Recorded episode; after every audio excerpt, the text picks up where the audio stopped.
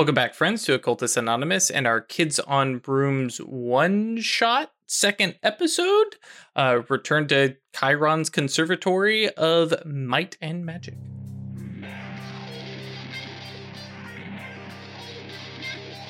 Welcome back, friends, to Occultus Anonymous, sponsored by Roll20, uh, and viewers like you. Uh, thank you very much for your support, your engagement, your hanging out with us, and just kind of being awesome.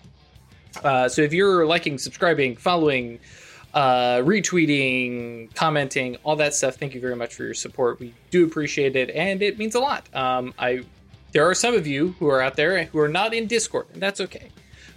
But you're commenting on every YouTube video, and it's just a lovely little oh, you're there, or oh, you're there, or Songbird did what to what number of vampires?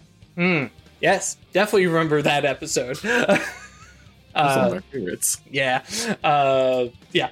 So uh thank you very much. It really does mean a lot to us. And yes if you do want live conversation with us do come by discord www.eatinto.space and come hang out with us. Uh we'd love to chat with you about old stuff new stuff what you're playing what you want to play or birds dogs pets cats whatever. Uh so Oh, a special shout out to our patrons who support us monetarily. Thank you, Adele, Al, Alexander, Bernie, Buck, Column Multi Person Praetoria Relationship Polyarmory, still good. Chandra, Chris, Clara, Doggo Daloon, Emil, Funzo Ali, George, Isabel in the Sky with Lightning, who needs diamonds, James, Jenny, John, John, Jacob, Jingleheimer Schmidt, John, Josh, Julian, Cat Feathers, Klaus, Crazy Man 1772, Michael, Milo V2, Milo V3, Ms. Grumpy, Moku, Mozart D minor, Noba, Not Noctal, Other Guy, Perry, Porter, Puppeteer, Riafio, Ryan, Shaksara, Taryn, Thomas, Usuf Sama, Vortex, Walkies, and Zoltan. Thank you all for your support. It means a lot.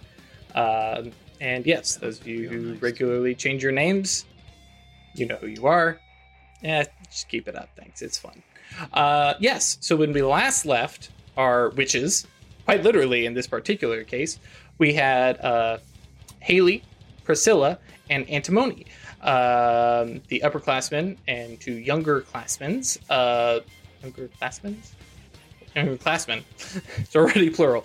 Um, of, hang on here, because I'm going to brutalize it if I don't actually just look at what I wrote. Uh, what is the name of the school? Where'd my notes? This is embarrassing. Totally prepared for this. Chiron's Chiron's Conservatory of Might and Magic. Um, and of course, we did not, unfortunately, have a chance to meet up with Ralph's character, who we will introduce shortly.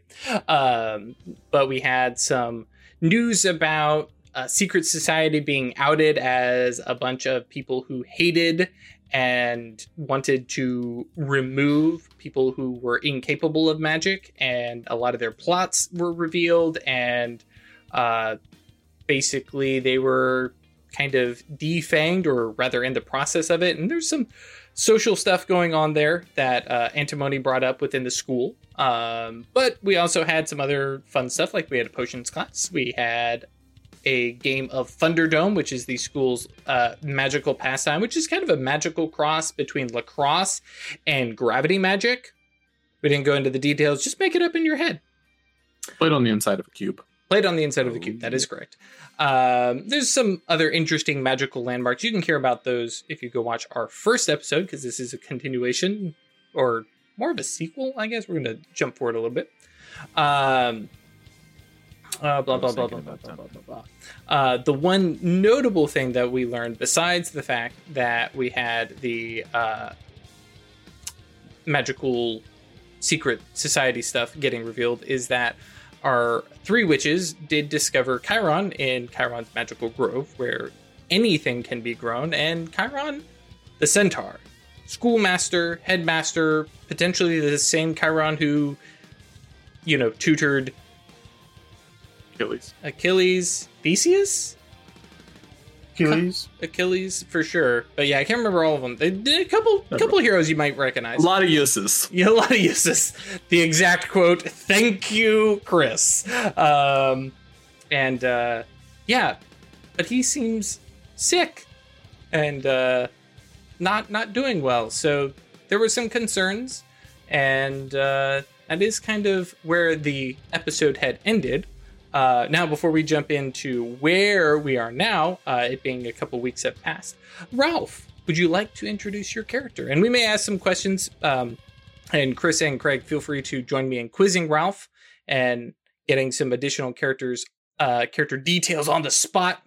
Because this is this is punishment. You have to build a character, Ralph, on the fly. Oh my gosh. How terrible, right? Oh man, performing an improv for five or six years has not prepared me for the moment. 20 years of gaming, describing a character off the top of my head. I don't know what I'm going to do. Uh, but be- before we get into my character, I just thought of, speaking of puns, I mentioned earlier. Oh no. For Thunderdome, wouldn't you want to call the implement you use in that a tesseract? Ooh, yes, absolutely. Oh, love it. absolutely. All right. All right. There we go. I'm updating the school info as we speak. Fantastic. Okay. so, my character's name is Guillaume Goedefer. He is of French ancestry, but grew up in New England and has always felt it to be uh, an undesirable burden.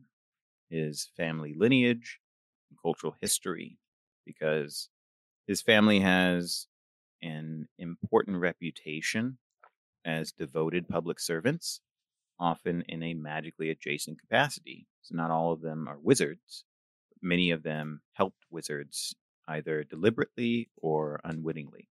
Right? There were doctors, there were soldiers, there were teachers, that kind of thing. And so, in addition to that family lineage, he's the first in several generations to demonstrate the sufficient aptitude to attend the conservatory or anything like it. And so he came in kind of as a not a um, a timid kid, but a nervous, kind of indifferent kid. And then all of that pressure resulted in him feeling a lot of anxiety. And so it took him a while to get over that. And him working on that led to him acquiring a few personality traits, along with a specific reputation and responsibility, and in a particular familiar. So working against his youthful temerity led to him becoming quite blunt. So he's um, pretty, let's say, um, impatient when people aren't willing to acknowledge the truth or when they underestimate him. And then also having to practice the willingness to do dangerous things when he's afraid has led to him becoming a bit reckless. So he's the kind of person who, if he escaped from a house fire, he would immediately turn around and run back in when he realized his friends were still inside.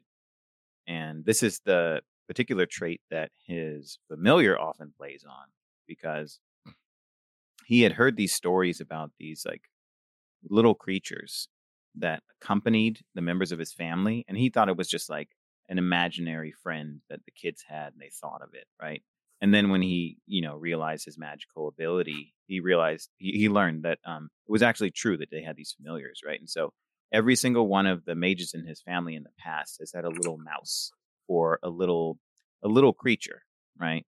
Never the full sized but always some small creature that was um, an embodiment of bravery. And so in his case um, his familiar's name is gautier right? Which is the french equivalent of walter. And he's a little red-furred mouse who wears a full knight's regalia and often runs at people with a lance so Gautier's note. pretty obsessed with chivalry go ahead Literally runs like on two feet kind of thing. Mhm. Okay. Yes, exactly. Yeah. hmm He, he- he's not mounted, but um, he, he that was the next to- question. yeah, he attempts to joust people. That's that's that's that's what he's doing. He's tilting at almost every challenge possible, and so he often leans on on Guillaume's trademark recklessness in order to encourage him to do chivalrous things. Because all Gautier cares about is being a knight, and in his mind, that means any challenge can be solved through chivalry, and the best kind of chivalry is reckless chivalry, cavalier chivalry. Question: If anyone in return reach first to Guillaume as a uh, as a mouse, does he correct them and say, "I am a gentleman"?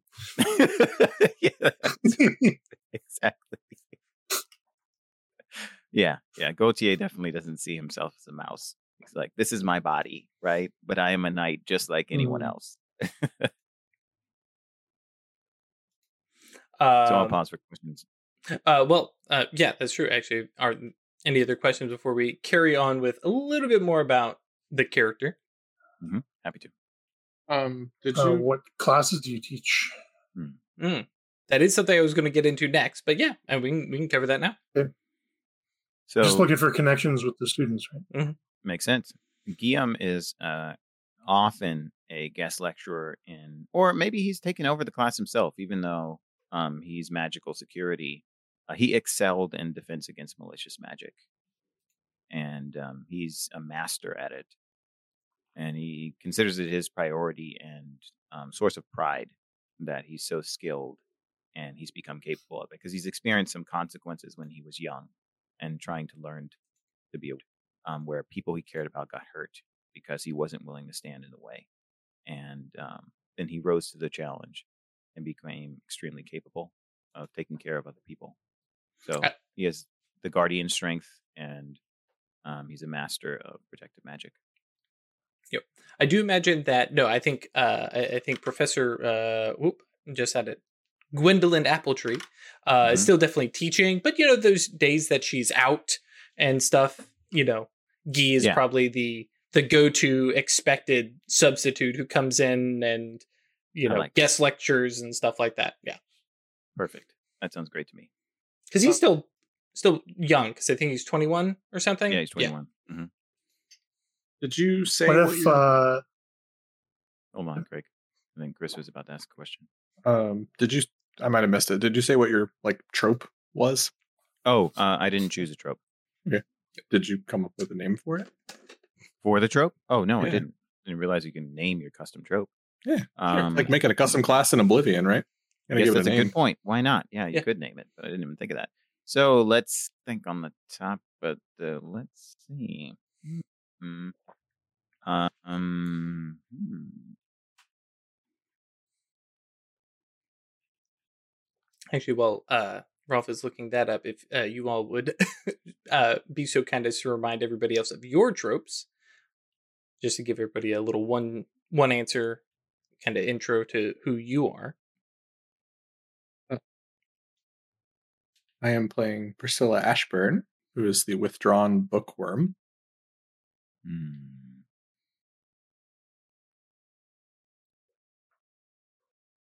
um, that it? Go. I know it in my head, but I'm trying to get that. There we go. Okay. Um, and I am playing Antimony Inkart, the offbeat eccentric. That's right.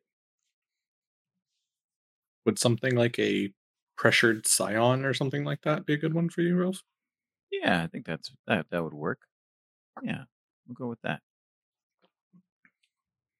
Um, let's see here. And you know what? Yeah, I think I think that's um appropriate considering his family still expects him to do something other than perform magical security at the school. It's just a source of familiar comfort now that he was able to carve something out for himself. His family probably expects him to lead like a magical security organization or become in charge of some humanitarian Mhm. group, whatever it is. Just picturing magical black water, and I'm like, whoa. Uh, th- that was I'm uh, thinking more of like magical white helmets or Yeah. something. yeah. Uh, though it does bring up the the question. Um, Mhm. what kind of and it's kind of for everybody, but obviously Ralph is going to have a a weighted interest in this. Is how much security does the school have, and how much of it does it actually need? We're getting into some of that more world building side of stuff. Yeah. I would say, regardless of what level we set it at, it's more than it needs.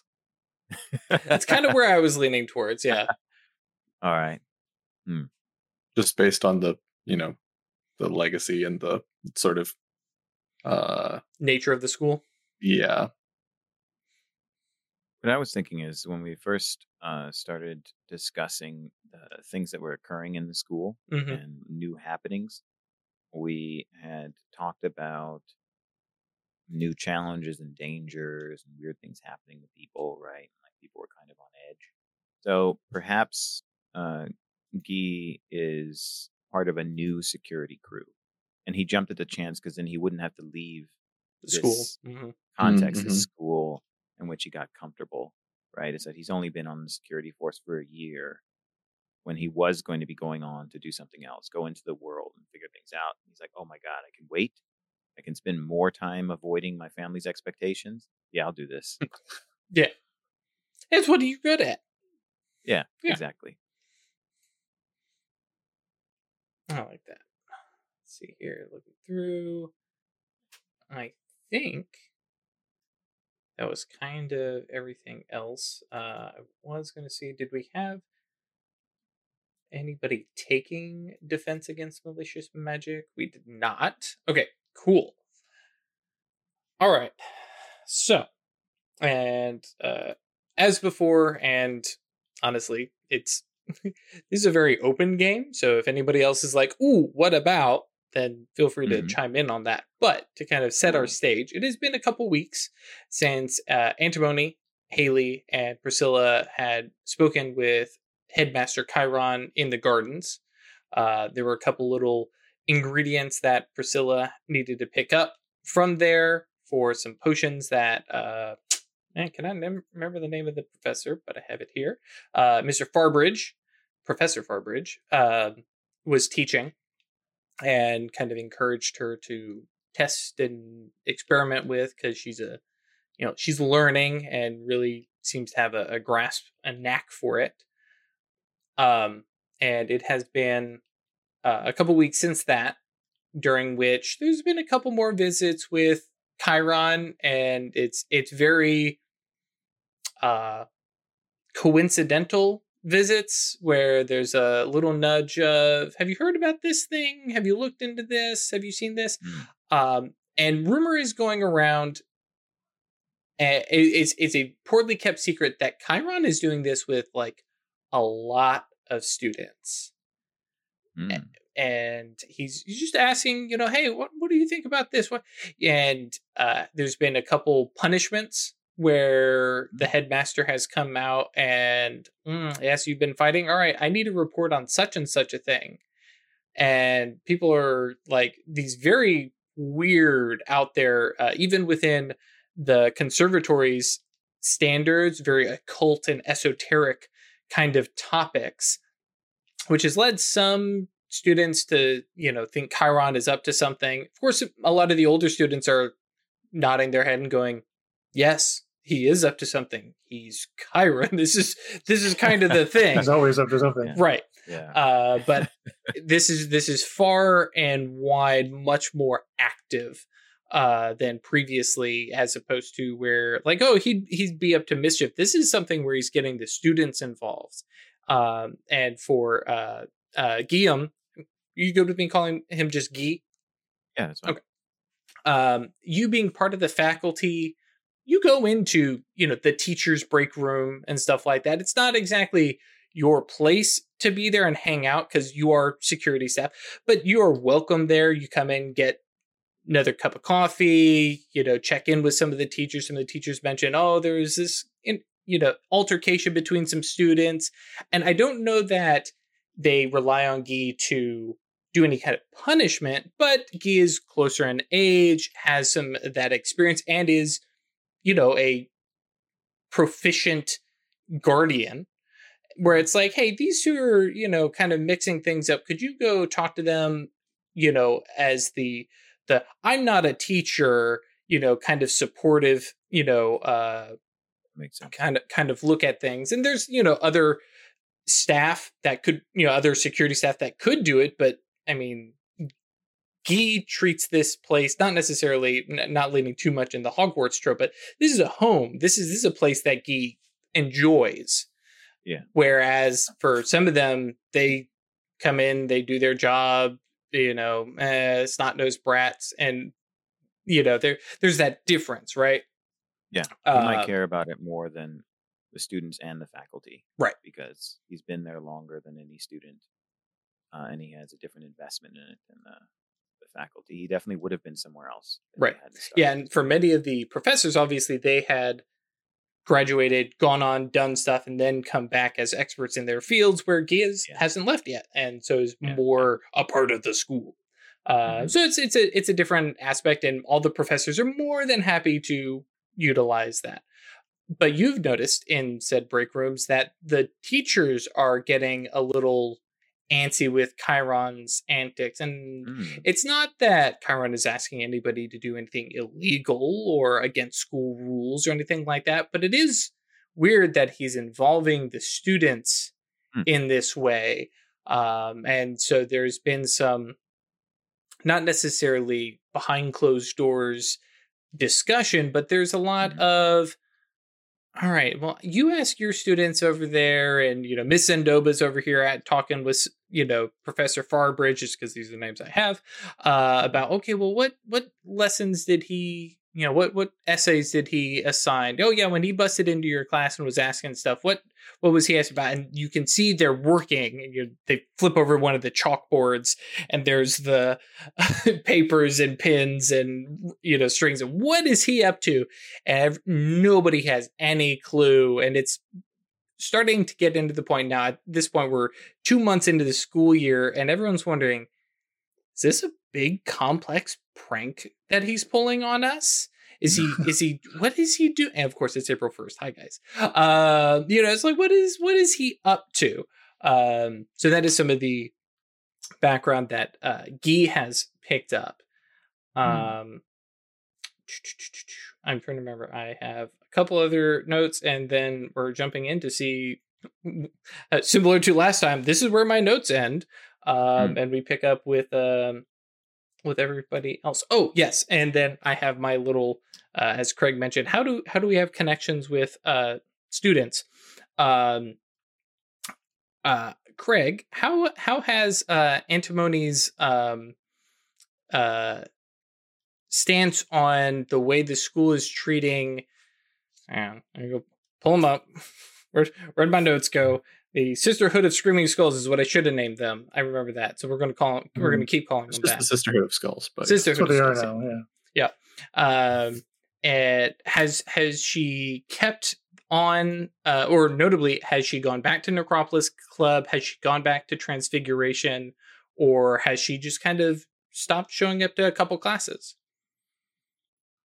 Um, I guess it kind of depends on what the administration's been doing about the like the um, forcible outing of people that they were trying to do.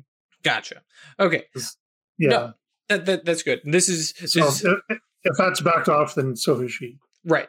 Um, a lot of it, you know, was that there was that initial knee jerk reaction about, hey, this is a Mhm. organization that has been revealed to be up to a lot of no good. And while nobody is, you know, there there's definitely the step back, and I think probably started with, you know, your Necropolis Club. I think that was Thursday night, um, and Mm.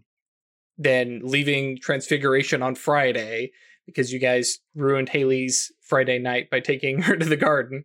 Uh, yeah, man, how can how do I remember all this crap? Anyways, um, over the weekend, coming that following Monday, there was some changes, and basically it shifted from hey, if you're part of this organization, you're bad to hey, some news has come out. And if you are involved in a group that you don't think you should be and need a way out, if you're concerned or have questions, uh, and basically the school has put together a okay in my head i keep uh thinking of robert picardo the doc uh, right the doctor Yeah, um in the hologram from The Voyager? image. Mhm.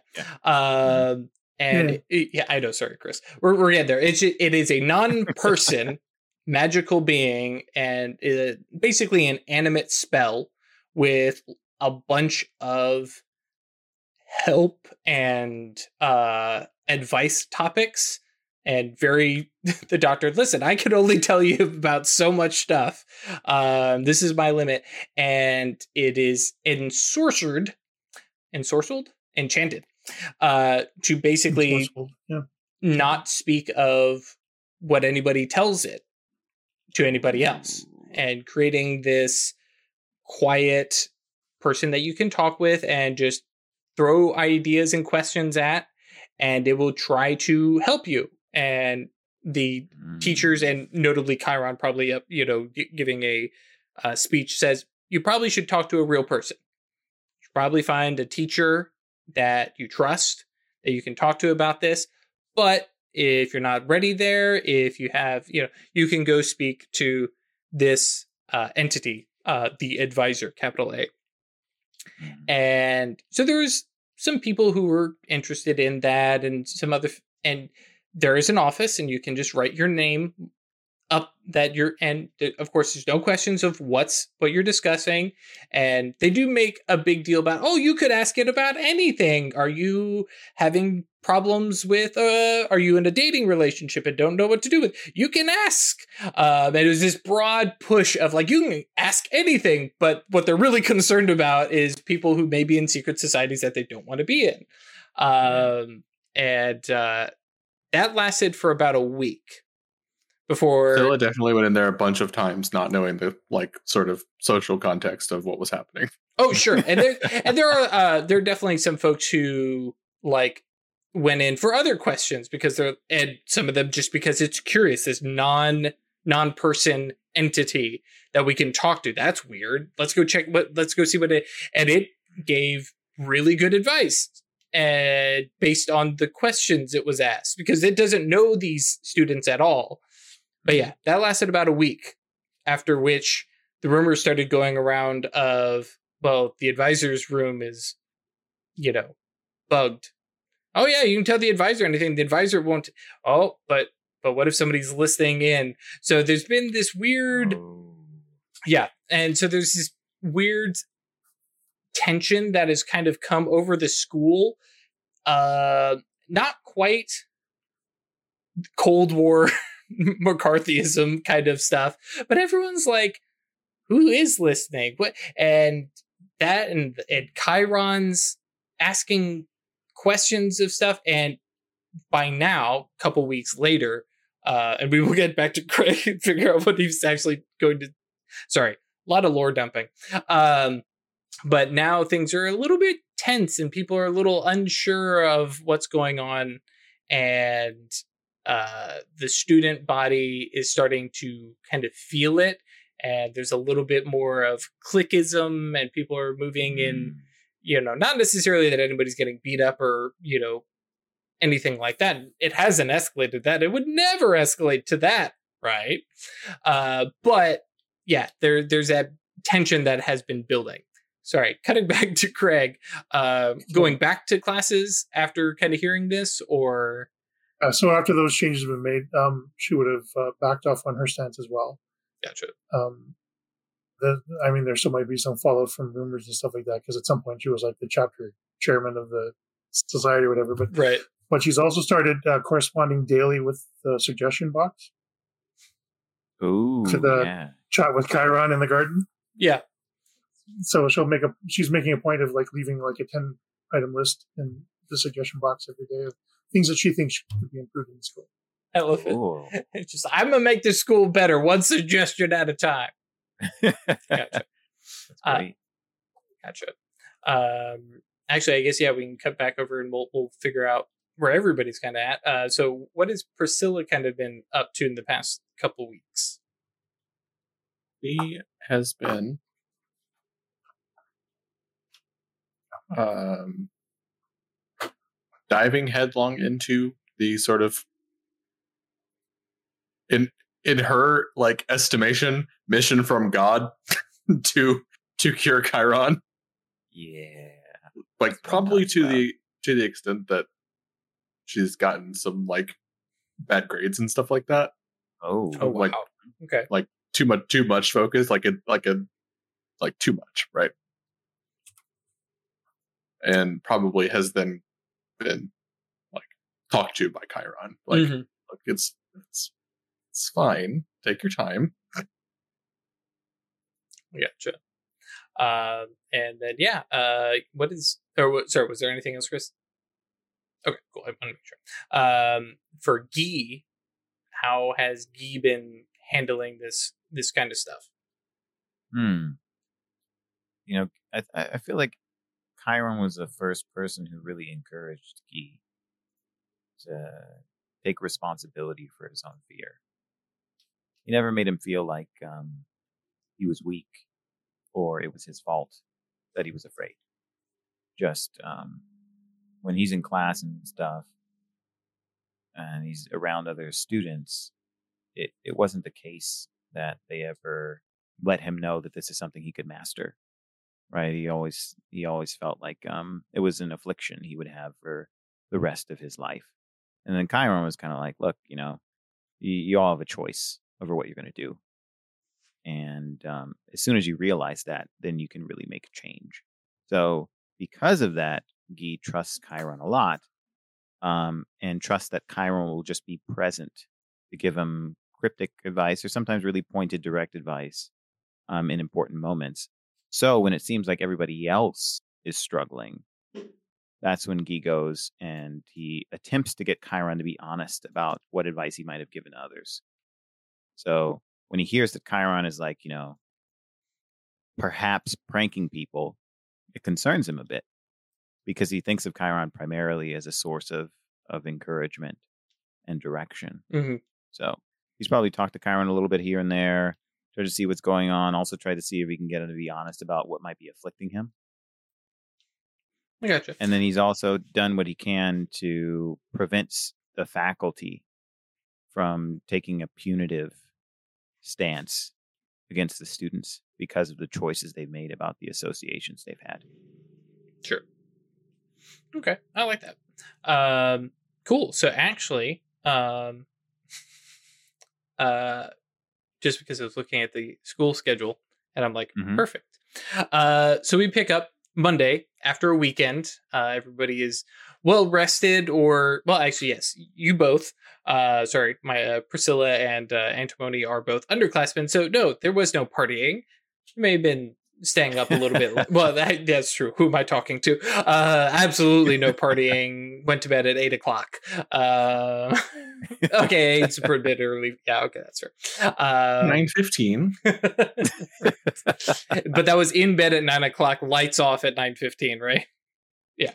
Um, and uh, we we we pick up uh, Monday morning uh, with uh, Priscilla and Antimony in uh, not quite PE gear, uh, but you know, a little bit more get dirty and sweaty because it is time for ass class.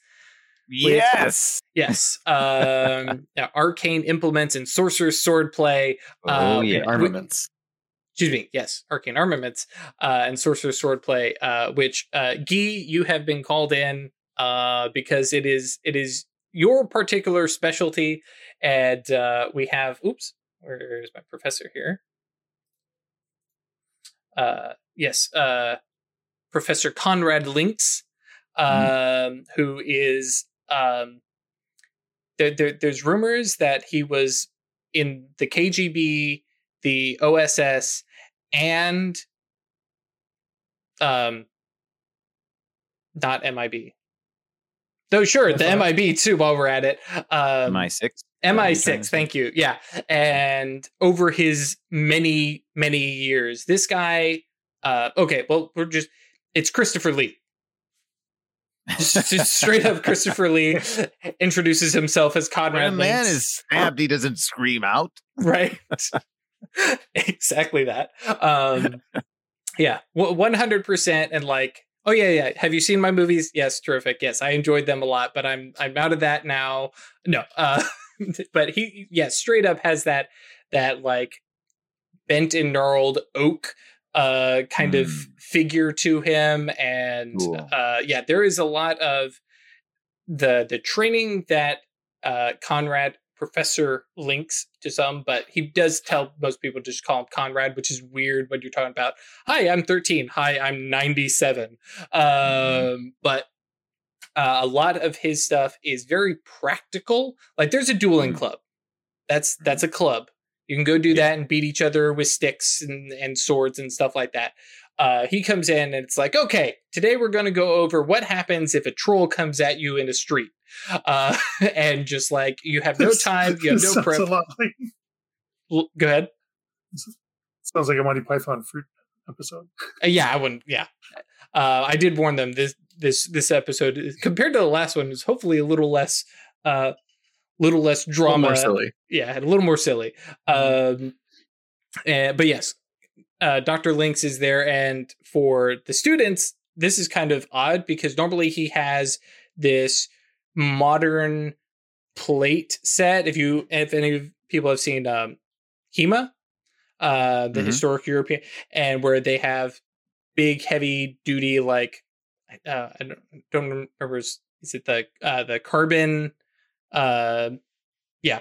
Anyways, Sure. yeah, big, heavy duty, but modern suit of armor and like a legitimate great sword and a wand. Like the guy is an absolute certified badass. Everybody knows it. Today he's in uh, sweatpants and a t-shirt, um, kind of leaned back over to one side, and Guy is there, probably in street clothes, I, I'd imagine. Um, Mhm. and uh, yeah, Conrad. And I can did- now describe Guy. oh like. yes, absolutely. I knew we Yeah. missed something. Mhm. Yeah, I was waiting. So, uh, Guy has shoulder length, dark brown, curly hair. Uh, and it's kind of tousled, maybe a little unkempt, but it's in stark contrast to uh, his hazel eyes, which look perpetually determined and are ensconced in high cheekbones. His skin is the color of teak wood, and he stands. Let's say this. Um, he stands as though um, he won his iron spine in a contest of blood and sweat. Not So he not looks quite perpetually military. alert and ready. Yeah, no, not military. He looks like this is something else, almost like it's a performance, but Mhm. it clearly doesn't look. Um, it doesn't look tiring for him. It just looks like this is this is who he is now.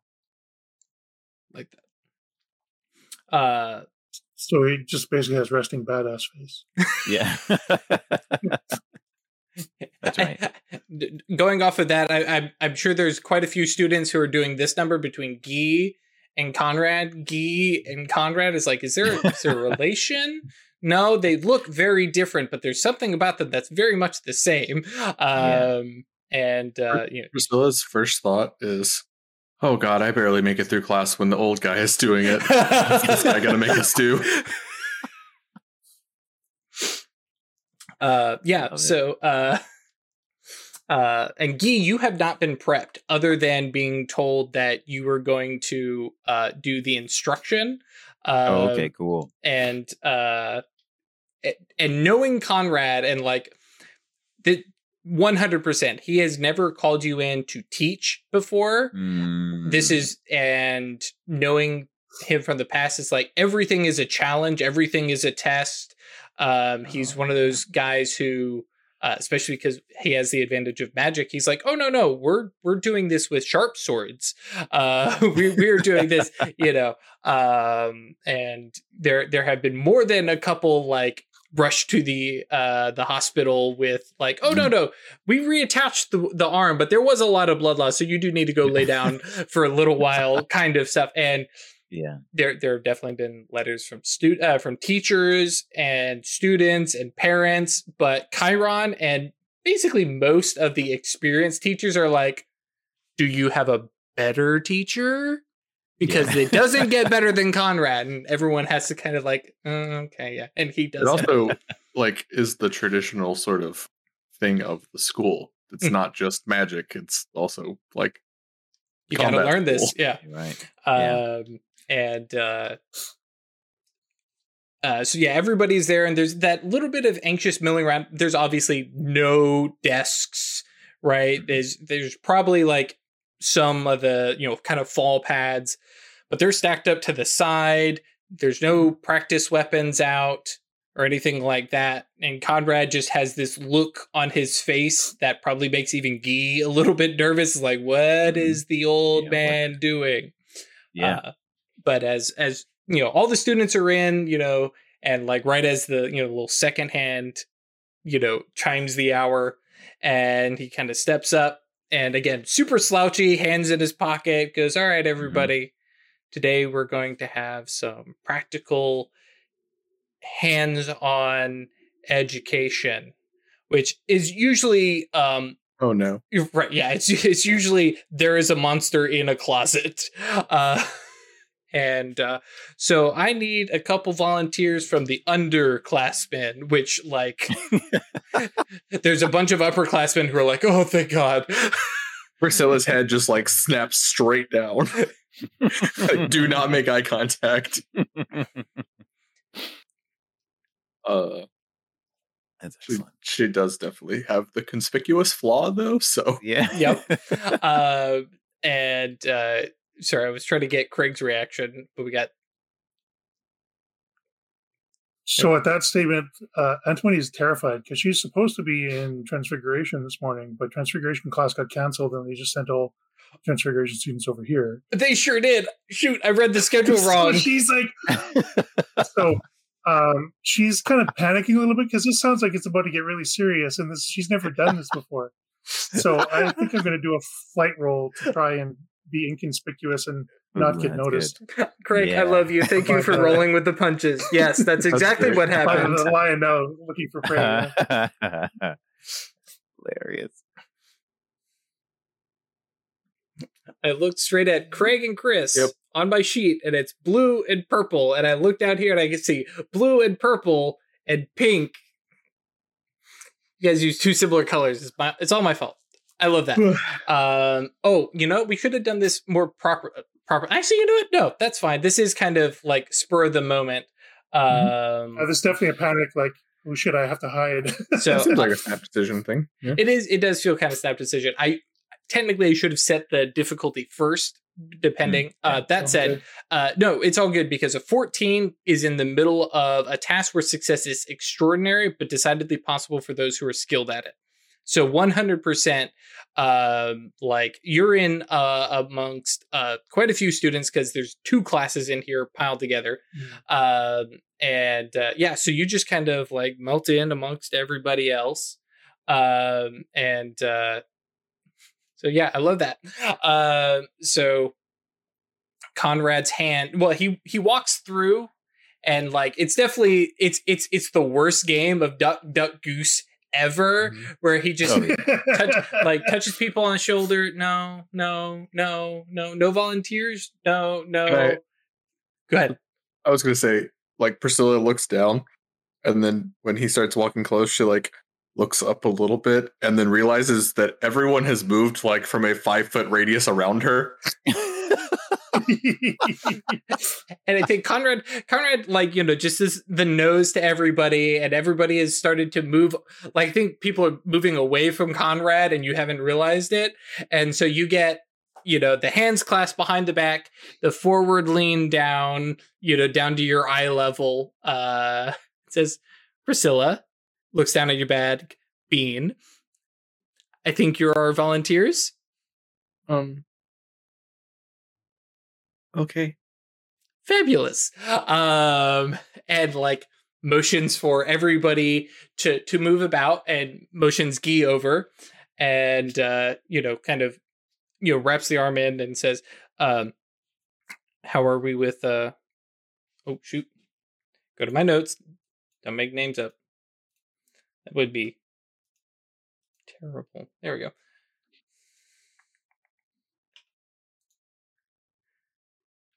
go so uh how are we with ents With what? uh sorry talking to Guy kind of under his breath but saying how are we with ents Hmm. All right. Okay. Good. Um, and pats you on the shoulder and uh, says, uh, "Whatever you'd like to show her, teacher prepper. You have eh, thirty seconds." Uh, and walks away as he and you watch him whip his wand out and starts performing what clearly is like some kind of portal or summoning or Oh, something's yeah. about to come out and every the whole crowd has been yammering yammering what's go- what's going to happen then that it starts to happen and Yeah. everyone's like And Oh. it's coming through. Right. um. So, uh, Guy turns to Priscilla, and that look of determination is now focused on her. Um, Mm. It doesn't change very much is as um just become a little more deliberate, right? A little more like engaged in you. And he says, um, I know you're scared, and I was once too. Uh, the important thing about situations like this is to know that it's always better for two people to fight together than for one to try and defend someone else who isn't trying to defend themselves. Do you have your wand? Great. And then um, he takes um, from a, a waist pouch, he pulls out a little capsule inside of which is Gautier. And Gautier, like very um, um, with a flourish, he pushes open the gate on the capsule and hops out onto the ground. And is Bean nearby? Is Bean out He's in the bag. in the bag? Okay, gotcha. Well, this might work differently. Um, uh, uh, Gautier does this elaborate um, courtly bow Mhm. to uh, to Priscilla Mhm. as he hops off of Guy's hand. Um, and then you know, in this this um, Beans like peeks out a little snout. Uh, reminder that Bean is a Virginia opossum. Right. yeah, with um hides Also- in with Priscilla's very expensive designer bag. Also, you have about 15 seconds. Okay, cool, cool. Yeah, yeah. Um, a Guy with an, uh, sorry, Gautier with an, with um, a, a stereotyped, uh, exaggerated French accent says, "I will defend you, Madame." And then um, He's Guy so nods. Uh, what'd you say? I said he's so cute. Yeah, he's he's pretty cute. Oh, that was in but he's a knight. He wants to be respected. So anyway, um, Guy pulls out uh, a shielding focus. It's like um, pentagonal, rough pentagonal rock, and he has it in his left hand. And then he pulls out a uh, hawthorn wand, It was steel core, I think. steel core, Uh, and then uh, of course looks back at Priscilla Priscilla and says, "Together." Okay. Uh, about that time, just because it's dramatically appropriate. And I imagine you two are kind of looking at each other, talking. So we come it over to Antimony, who's watching your frenemy. Actually, yeah, that's true. Have you guys kind of made up, or is it still kind of a little antagonistic? On Antimony's part, there was never any antagonism, but she understood that she um, hurt feelings unintentionally. hmm That's true. Yeah, Um, we did have so that. she's been scene. trying to. So she's been trying to. Um, I don't know if make up for it is the right word, but she's conscious that she's caused some injury and she's looking I for a think they- chance to They, s- right that balance. I think they get along fine, but like Priscilla doesn't go out of her way to like be friends with anybody, right? Right.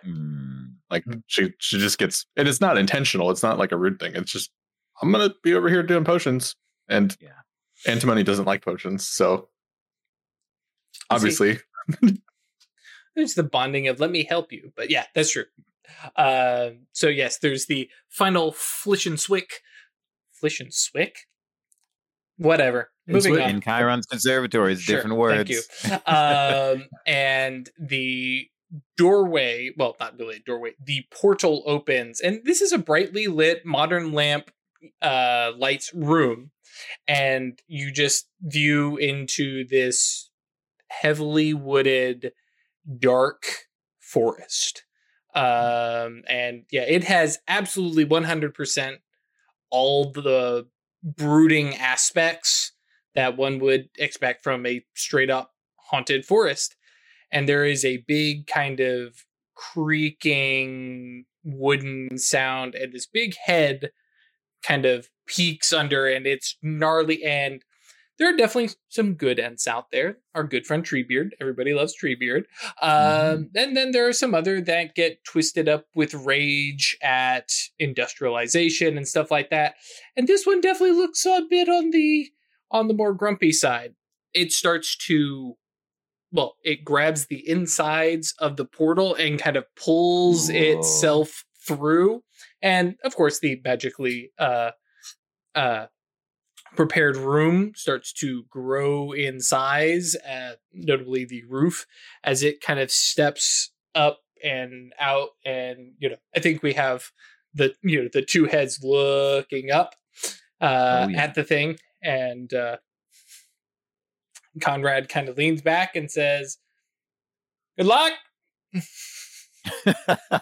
um, about the time a big fist is slapping down at you all. And there's definitely like you are the first targets. It's coming for the rest of the room next, uh, kind of thing. And how Well, you know do you going at it to do this? first? Um, think- would it would it be a semi reasonable assumption that we have our brooms with us for this? I think that's absolutely reasonable. Okay. I, I believe, I, yeah, 100% Conrad is like, bring everything that you would have normally, leave everything else at home. Mm, So, you know, like there's no books here. You know, some people have bags and he's done checks. He's done bag checks where it's like, ooh, you're not okay. carrying that outside. You're not carrying that outside. Why would you carry, you know, now Bean? and I think that's where it's like, okay, the possum can stay. Yeah. and it takes up part of the room of where you could have, you know, helpful things. right. It's not like a bag of holding or anything. Right. It's just a regular, just big bag. Yep. Um, with a little possum baby in it. Yeah, which, uh, while Um, you're bringing that up, yeah, um, both of you, what are your brooms? Or if Guy even brought his broom. Yes, of course. Guy brings his broom with him everywhere. He refuses it. He refuses to leave it anywhere. It's the kind of thing where, um, if you're used to carrying um, some kind of protective device, and someone asks you to um, peace bind it or put it somewhere, right? Like, no, no, not happening. You have like a like a shoulder strap for it.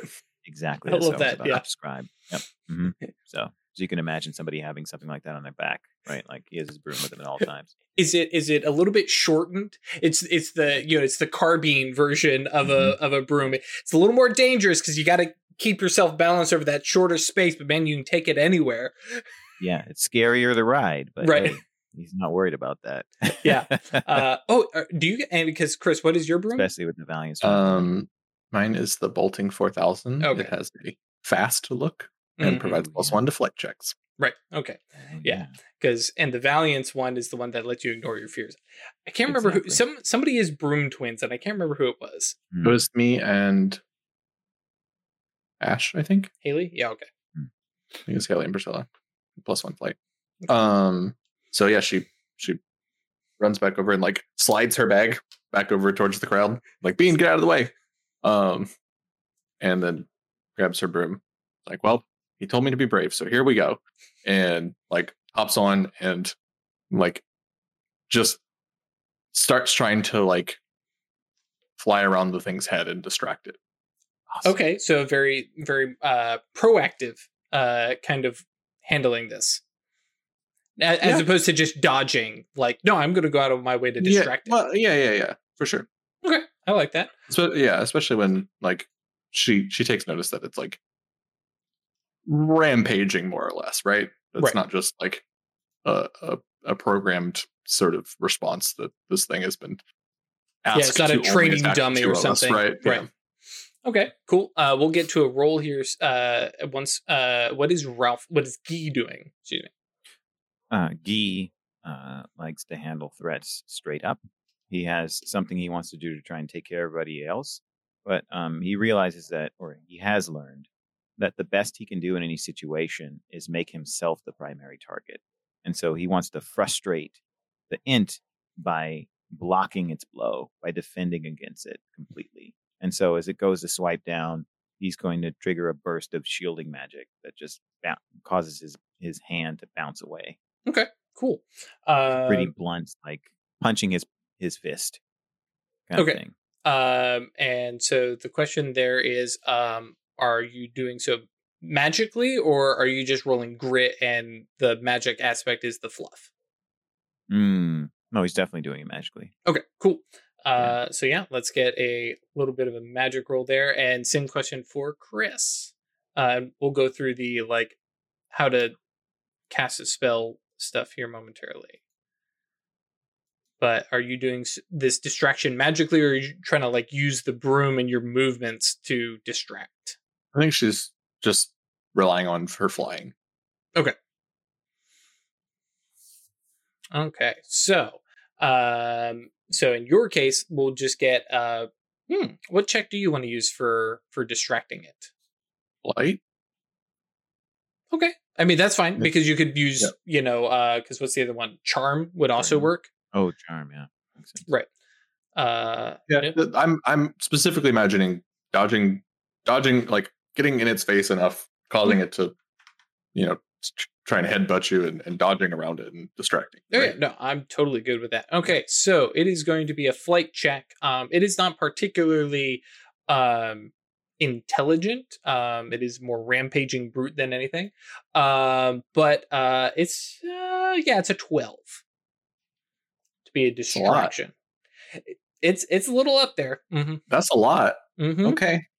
Well, got a D12 in flight with a Oh, one yeah. to my stat bonus and the plus one for my broom. Mm-hmm. And you Yeah, should we're gonna roll probably still have three. Ooh. Um, all right. Now this is a snap decision, so only you can add uh, uh, adversity tokens. So that would put you at an eight. So I said twelve. All right. To give you an idea. Uh, Add four. Oh, you have four. Okay, Hmm. cool. Hmm. Um, so at the range of minus one to minus four, the description is you fail, but not too badly.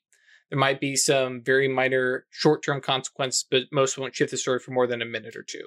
These characters have tried and almost succeeded. That that's the level that you're at. Um, I bring this up Right. Am I?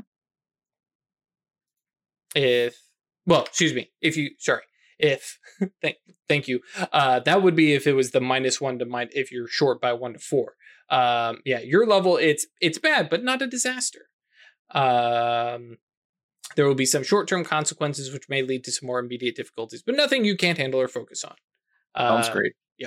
uh and it also means you get an additional adversity token so Yeah. um oh, excellent. I'm also easygoing, so I get two when I fail a check. right So I get plus three. Yeah.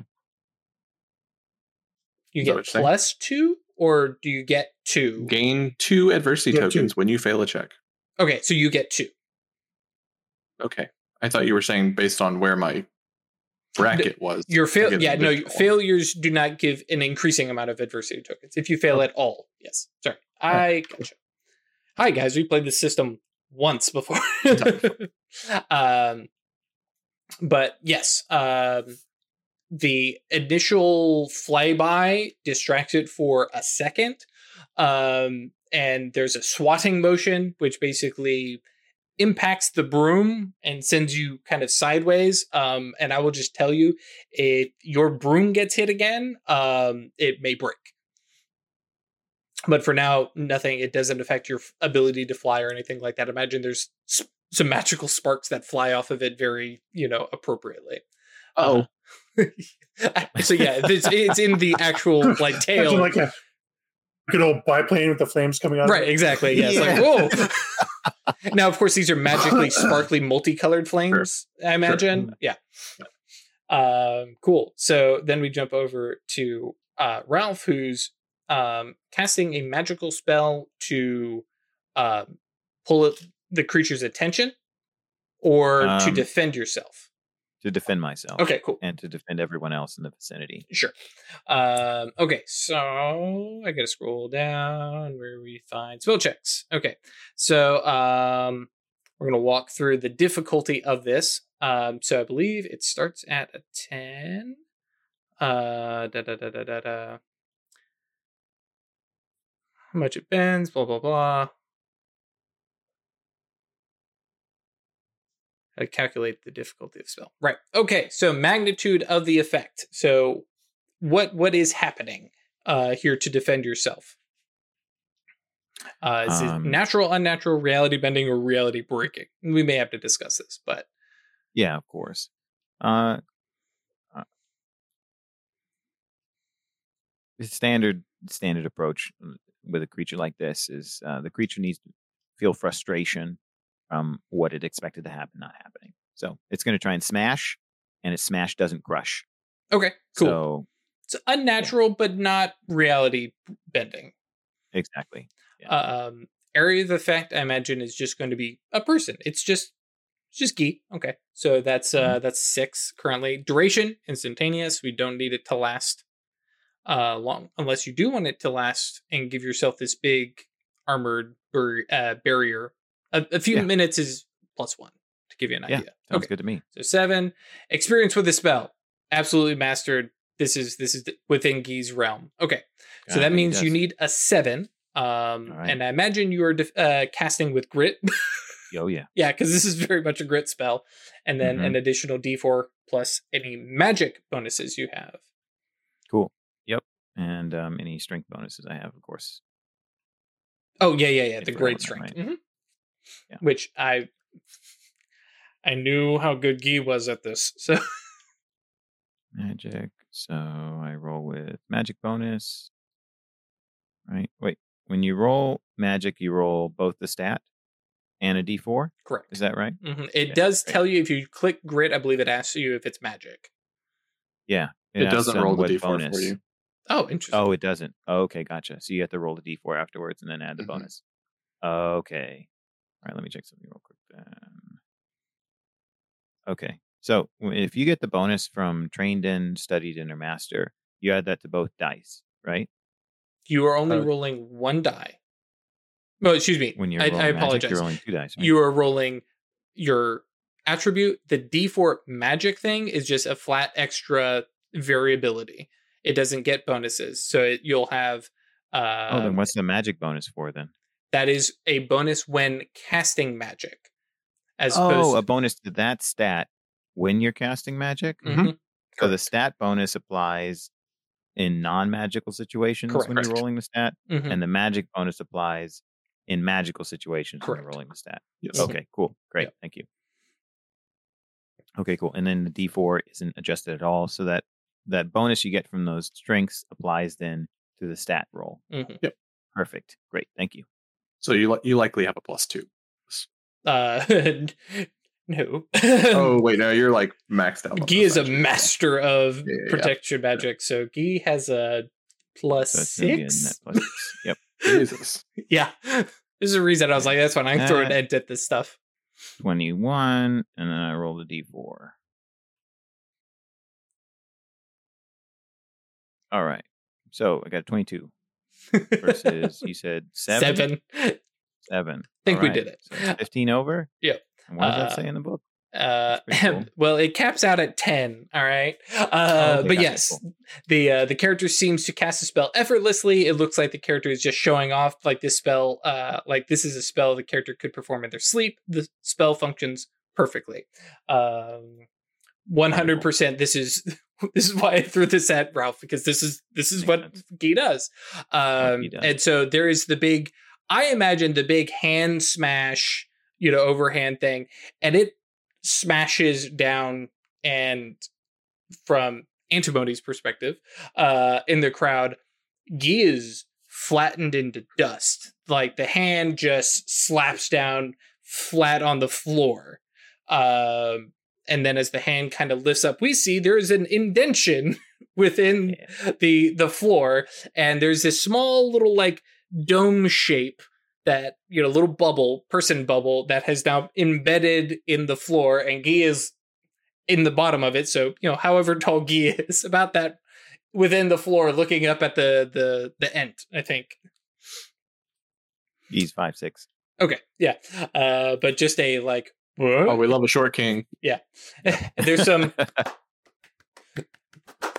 uh, some clapping from the uh, I'm like okay that's cool problem is now the the treant you know lifts hand sees that Mhm. there's still down there and just the two-fisted coming Yeah. down uh it's time for it. yep. But of course, a real, real little bit of um, flavor here. Mhm. Uh, when that happens, um, uh, Gautier um, uh, leans his lance in the air and and says to the ent, "Let that be a lesson to you, stupid wood." absolutely there, there's probably some like groans from the the crowd who are like no no no don't antagonize the thing man He's he's antagonizing him constantly. Oh, yeah, Gautier doesn't stop talking. As Oh. soon as this happens, he's like, "Let me at him. Let me at him." i love But I it must defend Bean. Right? He's like standing in front of the bag. Concern of Bean. squeaks from Bean. Yeah. Uh, so um up in the air um and uh, antimony feel free to i- if there's anything that you are doing uh because while technically yeah it's a volunteer yeah sit back relax i'm not even supposed to be here That's right. Yeah. It works. Definitely It's Clark. concerned for. yeah, Definitely concerned. But for Priscilla, You're Mhm. right. but we'll see how it goes. It's just a broom. Daddy can buy me a new one. Very true. Um, yeah. Uh, so Not that she has that attitude, but right. um okay i think like because she's easygoing but like doesn't like failing things and Right. that seems like a little bit of a Mm. failure right Mhm. it's like okay mm, different tactic perhaps um and um i think she's going to like on her now a little bit wobbly broom um try to um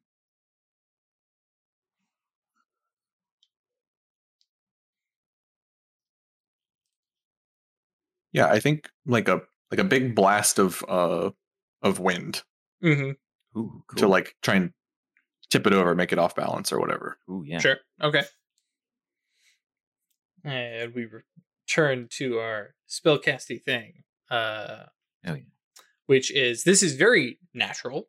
Um, I actually no, I guess it would be unnatural because we were talking about wind Yeah, yeah. inside. Um, uh, area of effect. Person bigger than a person, smaller than a classroom. I'm trying to yeah that's probably that one Okay. Uh, so that's eight instantaneous effect. And have you tried to cast this spell before? Probably not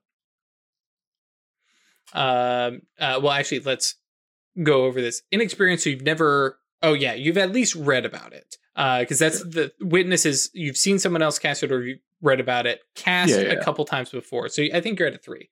So three, uh, eight, 11 eleven. Okay. What Thanks. magic are you using for that? um i was thinking this was brains Sure. just sort of very um like smart tactical magic Mhm. Does that make sense Sure. Plus, it's my biggest stamp Yeah. That's what I'm talking about. um okay for those of you at home, it is a okay for them to use their best stat as long as there's it's as long as it's reasonable. Don't use flight to ha- handle taking a hit. That's dodging.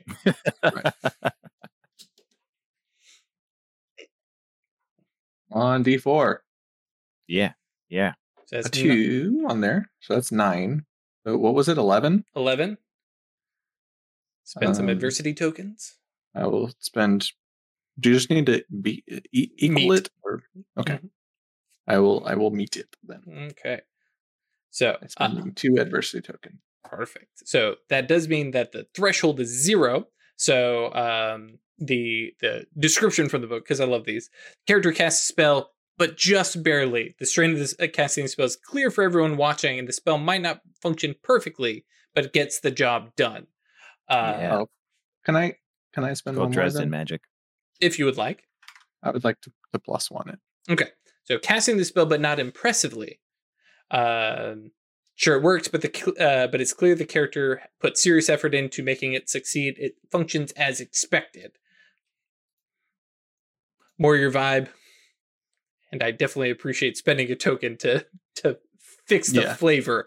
Um, I appreciate that. Um, Uh, specifically as it was like the the idea of it is to knock it over, right? mhm. So Oh, yeah. I didn't know if a zero was going to actually. Oh no, I wasn't going to penalize that. Yeah. Okay. uh, yeah. Well, either way. Yeah.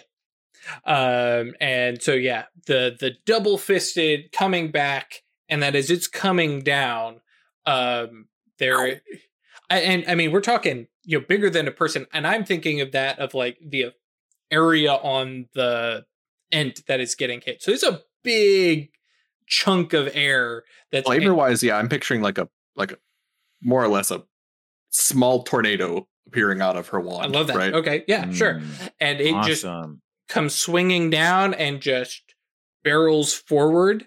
Um, there's a couple like yells as people near the edge, you know, make way because it's, I mean, it's very much a timber situation as it's coming down. And we'll jump to Ralph uh, with Guy's reaction. This either as it's coming down or has already fallen. You can kind of give some flavor here.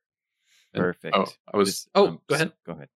I was just gonna say the nature of doing that spell while flying sends Priscilla like spinning backwards and yeah, the Newtonian reaction here. Yeah, yeah. Like, it's just like getting control of it after the spell's gone. love that. That's so good. Uh, this is the kind of thing that Guy was hoping for. So he sees his opportunity, and his his typical approach is um, withstand a blow and then find a way to subdue. And um, he learned in the course of uh, studying in defense against malicious magic that um, he was pretty effective with something called grounding dust. So um, he learned that he can pit his will against someone else by getting them into a position where they have to direct all of their energy into opposing a magical imposition of the will. So he was never really the best at um, at mental manipulation, but he was very good at making it so that someone had to exert mental effort against him in order to accomplish something. And he does it by having them their mental energy be transferred into physical energy or vice versa. So their physical energy being transferred into mental energy and it being opposed to him. And he does it via grounding dust. So Hmm. as brain grapple. it- exactly, exactly. So as um as the ent is falling over, um he takes out a packet of grounding dust from the pouch at his hip and tosses it beneath the ent so that when the ent lands, it explodes and dusts all over him. And so when the ent and then he's going to cast a spell, of course, so that when the ent tries to get up or do anything else, he's going to have to contend against Guy's will in order to make his movements effective. All right. He is, of course, just going to have to grit it out. Yep. I am right, cool. absolutely good with that. Yeah. And it's not right, even, I'm not doing damage. I'm just holding you down. Exactly. Yep. Yeah. That's what he realized. He's good at making sure he doesn't get hurt and stopping people from hurting others. All right. Uh, so this definitely gets into the reality bending level of magic. Makes Um, sense to me. this is definitely a big target. Uh, so Mhm. we're at 10. Um, It needs to last for a little bit. So Mm-hmm. how long does that last? I mean, a few minutes is a long time. Okay. Right. Cool. Yeah. No, I'm good with that. That's 11. Cool. Uh, experience with the spell. It sounds like this is something you've cast before. hmm Yeah. Uh, do you think you've mastered this or No, because there's been there've been creatures that have escaped, right? Um, I think he'll feel pretty confident about this if he's able to do it against an ent. This Right. is usually like a minotaur, right? right? Or This thing's some drunk uh, definitely a bigger something. scale. All right. This is like the biggest thing he's ever tried to hold down through force of will. I imagine Conrad probably even knows that and it's like, oh yeah, this Yeah. is the ch- yeah. Okay, so that makes it a twelve. This is going to be a challenge for him. Twelve. Okay, sounds good to me.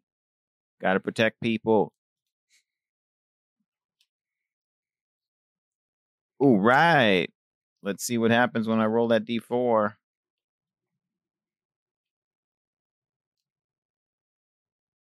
Yes. So by six, Cool. Uh, which puts it into quite impressively. Uh, Mm-hmm. Anyone watching it looks like the spell is something that the character has mastered. Uh, spell functions uh, perfectly. he Uh, hasn't, but it it- looks like it. So yeah, slams down, and there's definitely this big groaning, and you can see like I imagine just for the drama of it, this big Yeah.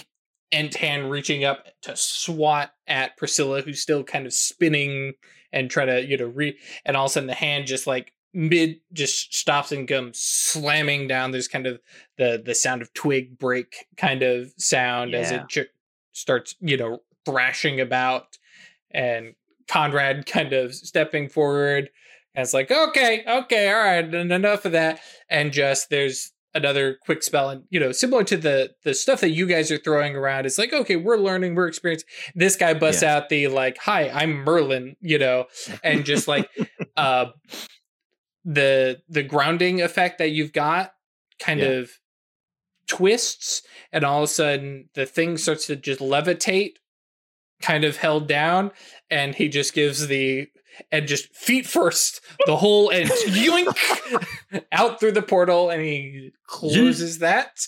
Um and then there's a moment where everyone's like okay is it safe? Okay and then the clapping and conrad okay so let's talk about what we saw there.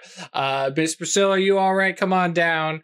Um and like hands off the the bag with bean to you and Yeah. and picks up the broom and says, "Well, I'll take care of this." Kind of tucks it under his arm as he starts talking about what Guy did, what Priscilla did, talking about, "Okay, we got work, we got some teamwork here, we got high, we got low, some doubling over. Nobody tried to take this thing on straight, you know, straight to the face because you can't do that. Um, it's bigger than you, you know, and you know, rattles his great sword on the wall. It's like this thing isn't going to do anything to that. Uh, you got to think smart. You know, it goes off onto you know some tangents and pu- starts pulling down you know chalkboards and starts discussing tactics and like yeah. So there's this time, 1945. and yeah, um, and I think that may be where like even uh, antimony was like, oh, this is why people come to class. Like, yeah, you, you fight a monster and then you get monster fighting stories for the rest of the hour. Uh, um, woo. Uh, but yes, That was great. appreciate that.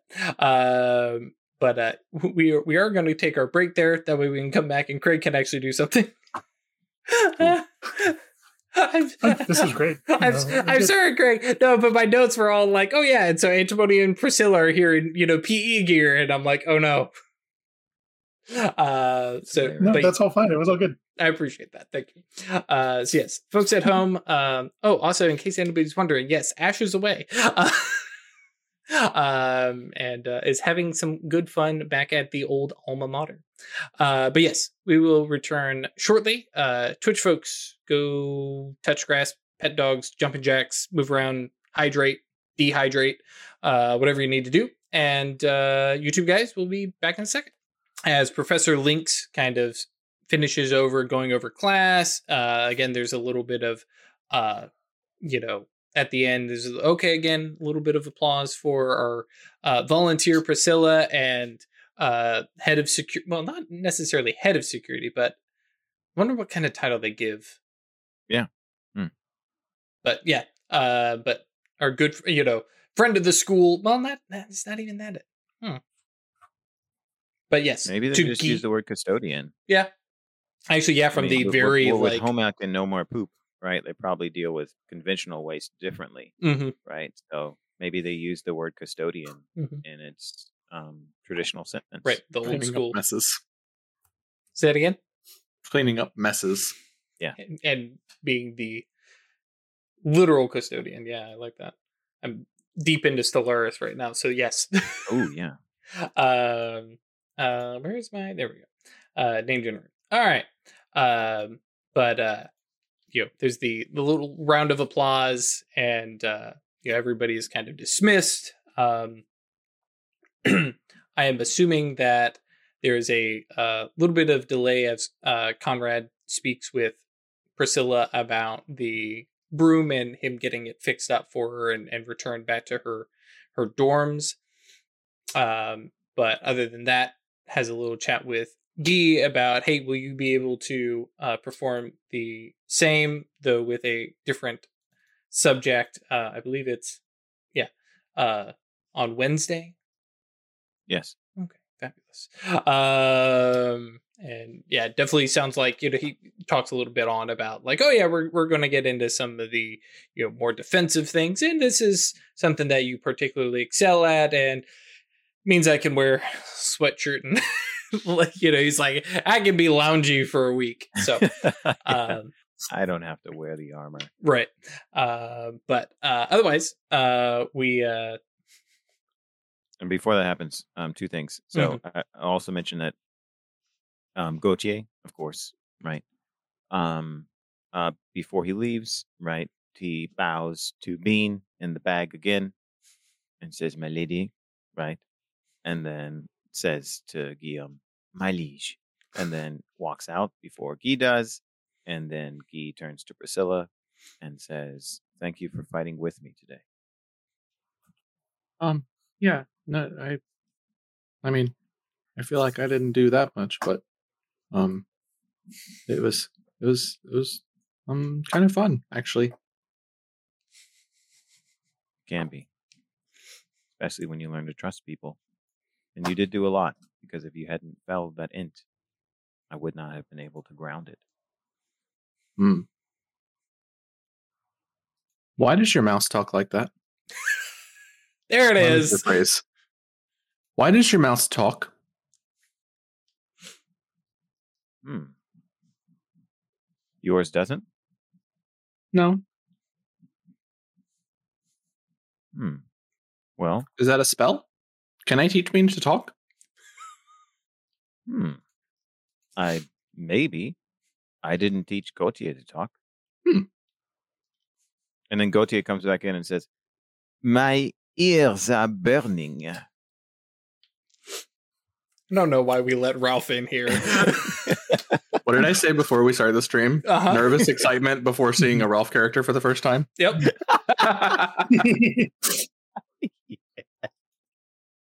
so um uh yeah this is definitely my bag. Uh so um uh guy kind of like pats his hand and then gautier like you know steps away right um and covers his paws over his uh, holds his paws over his little belly um and and guy says uh, he he's always talked to me. The first time he did was when i realized that fear didn't always have to hold me back. Oh, uh, okay. I have some suspicion that he might have the spirit of people who came before me. Hmm. I don't really know. But I just found being in a trash can.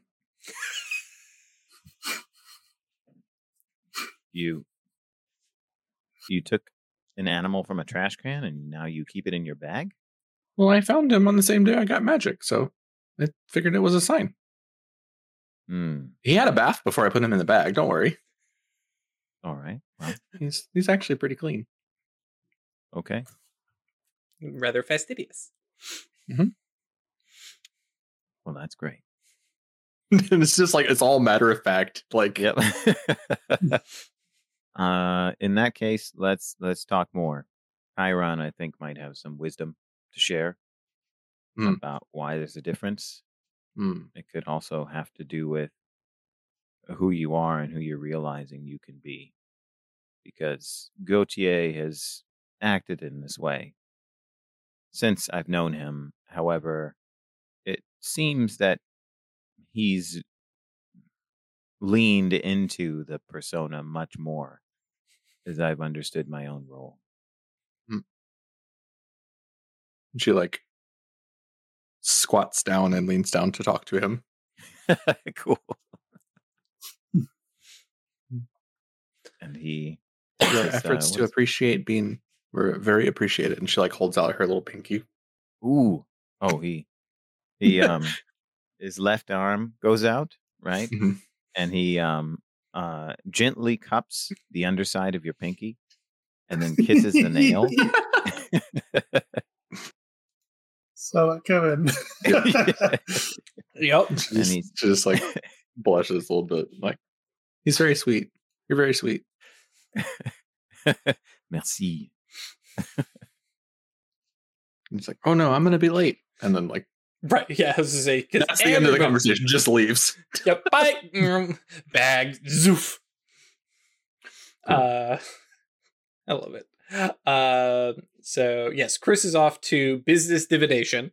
Uh, because we definitely went over that one. Oh, Um, Ash or uh, Haley is in charms. Numerology. Oh, right. That was magic math. yeah. Yes. Okay. I definitely remember that. Um, yeah, it's okay. There's there's definitely it's an elective course, and the people who decide to take it as an elective are a very certain type of people. Um, and I love that. Um, so we are going to uh, step forward to uh, that evening um, uh, because it appears that my uh, my students have no particular classes um and i have determined that actually yeah there are no night classes there's clubs um technically there's a whole extracurricular section but no everybody no we're we're gonna we're gonna not put night classes which honestly that's kind of fine they're students they they're they're teenagers they got to be able to sleep and relax sometimes come on. Well, I mean. I think I mentioned this last time, but like as an underclassman, you're supposed to have fewer classes. oh that's true that's true. Uh, yeah, we we just gotta laugh at Haley for having yearbook and SGA and art. Wait, hang on. Is, yeah, art is uh, Haley, but Yeah. um, uh, but yes, that evening, um, because again, you know, we we have the Hogwarts esque huge big supper stuff. Chiron is not in attendance. Mm. Um, and so we have uh. How many times has this happened?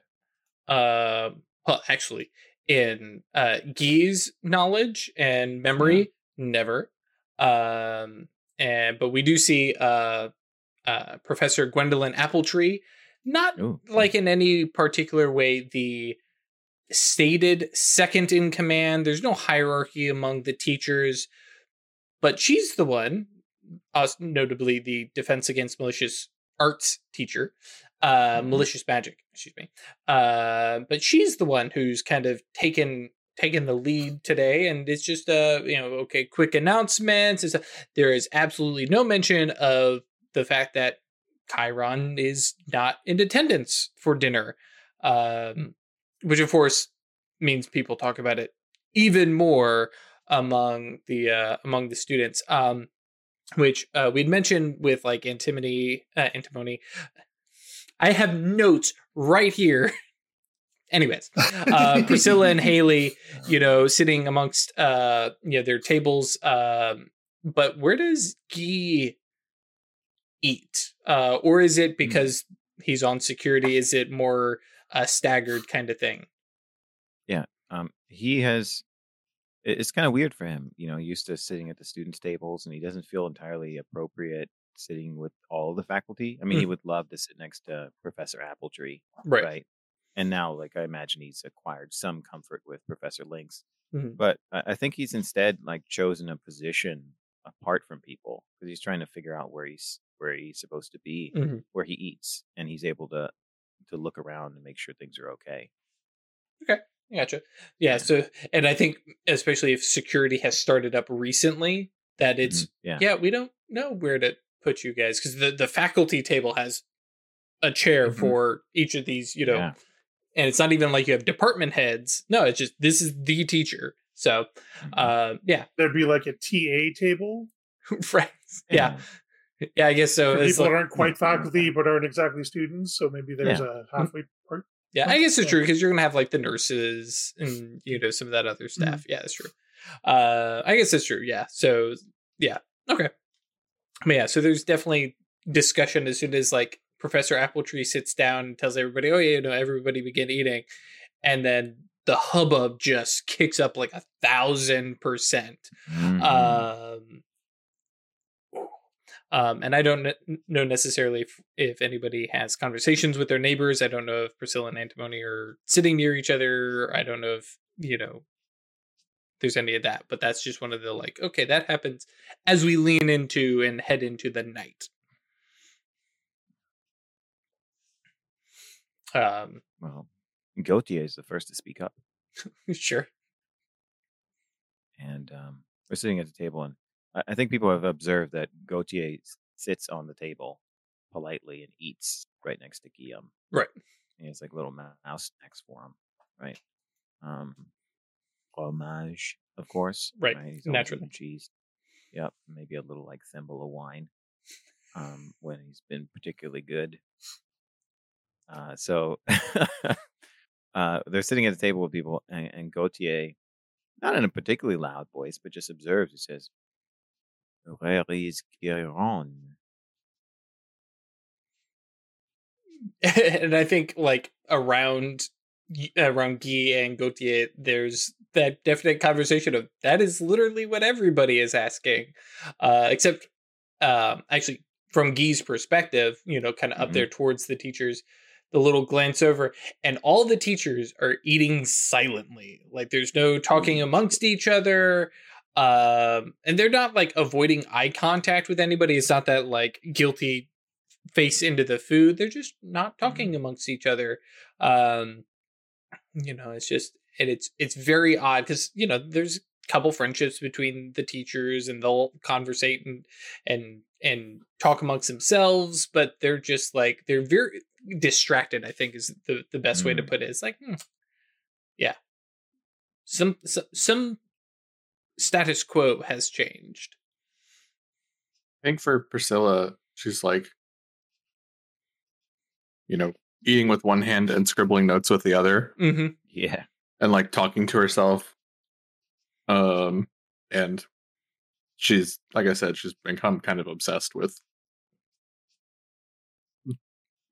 healing potions and and sickness remedies and stuff like that. So she's got like, you know, on her enchanted scroll, she's like scrolling through and like, you know, some like, you know, fourth century Chinese uh recipe. It's just like she's like having to translate. It's like devil's breath and Mm. uh and and like okay, I'm pretty sure this one is ginger. Um and then like just sort of casually remarks to herself, "It is way harder to concentrate in here tonight than usual," and like looks up and like, "Hmm, something's different." so it's only then that Yeah, That's awesome. I love Priscilla's to death. Uh, um, and yeah, if like if uh, Antimony's like re- relatively nearby, she might be one of the only people that Priscilla like. Hey, what's going on? Yeah. Uh, a, a thing I should note, and because I realize it may have been missed in kind of passing, while everybody else and uh, all the other students and the rumors and the talk have definitely been like people are doing like research and looking into stuff. Nobody has actually been told to do something the way the three of you were. Just to Mm. make that clear, there is that definite distinction between all the other stuff that Chiron was up to and has been nudging Right. and looking into. And usually for uh, Antimony, just because she's yeah, like hard for people to into a pigeonhole, uh, she usually ends up seating wherever people haven't made arrangements to have no empty seats around them. Um, Mm. But uh, Priscilla is also kind of focused. Maybe there's an empty chair there, so that's Yeah, nobody wants to sit next to. Priscilla because she doesn't talk. Mhm. Well, and she like regularly like is like chopping up potion ingredients while like with her other hand while she's eating, Hmm. right? And you don't want to get like you know like you know slime monster goo in your mashed potatoes or whatever. It's wonderful. So uh, Antimony says, um, in the absence of facts, people create stories. Seems to be what's going on tonight. The headmaster isn't here. Oh, that's what it is. Yep. Yep. Yep. yep. okay. Yep. I could tell something was different, but not what it was. Oh, is that what everyone's talking about? I wouldn't call it talking necessarily. It's just spinning wild theories.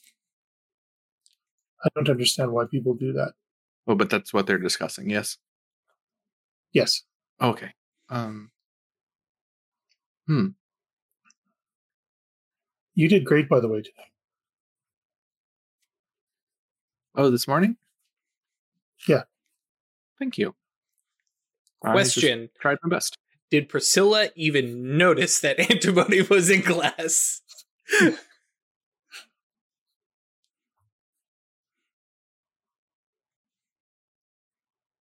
Probably not. And so it like it takes her a second. She's like,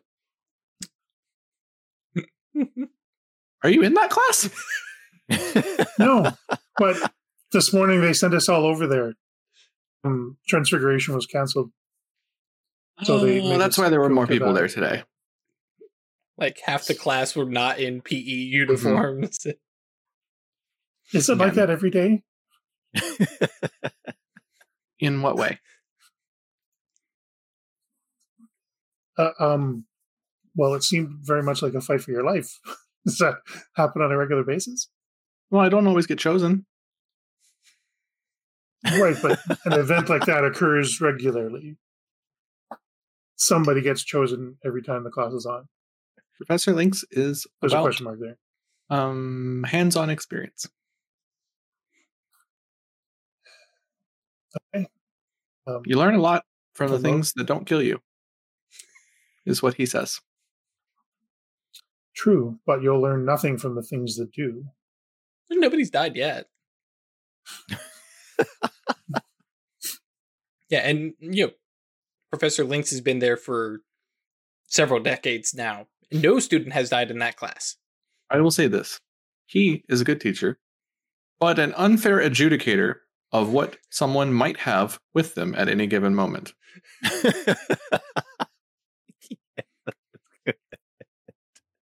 because I had flasks of potions that I brought with me after my first week of that class, and he took them. Absolutely you will did. Not have, you will not have a protection, uh, a potion of protection against werewolves with you. He says.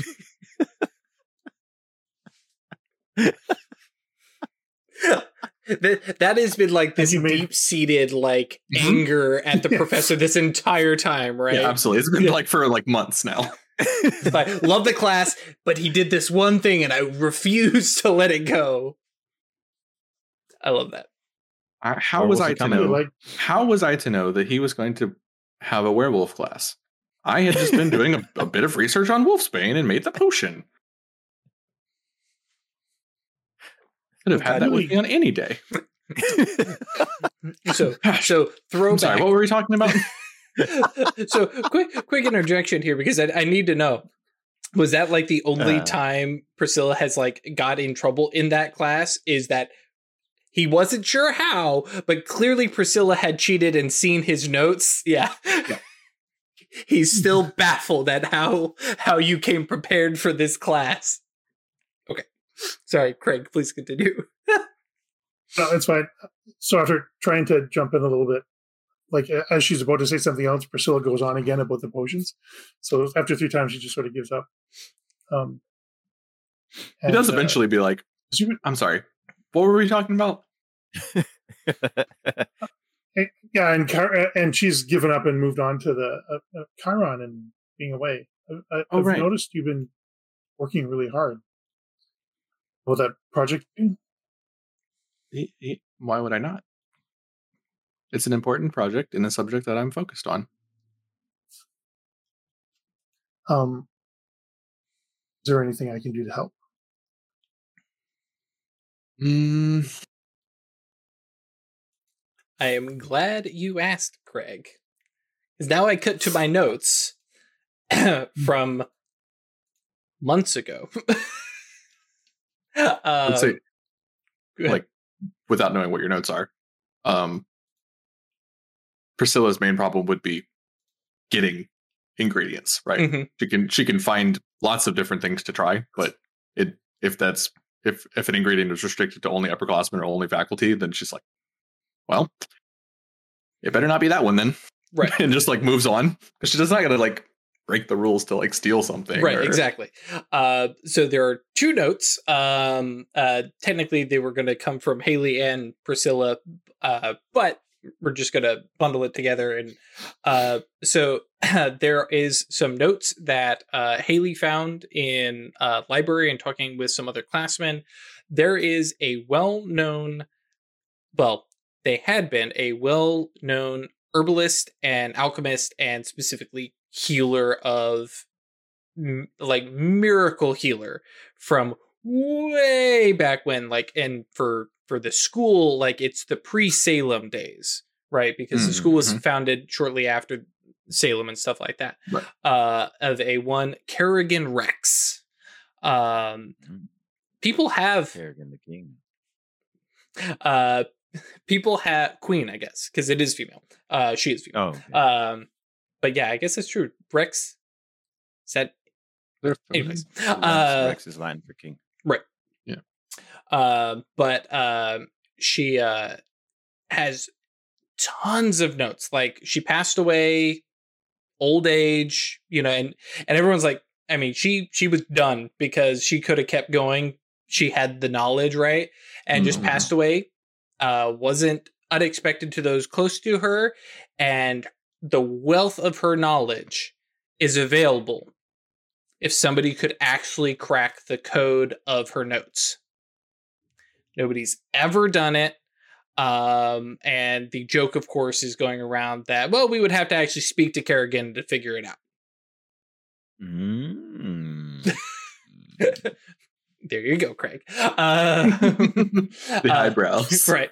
Um, the the other thing um, is that there are quite a few um, undocumented because throwback to the necropolis space beneath the school um, which is unmapped and all attempts to map it are absolutely stymied and things it's, it's gotten to the point I, I didn't bring this up before where it's like as soon as you make a map it gets rearranged. Um and Oh, so it's now known especially we didn't get to talk about it in necropolis club but uh it's one of those things nobody make a map.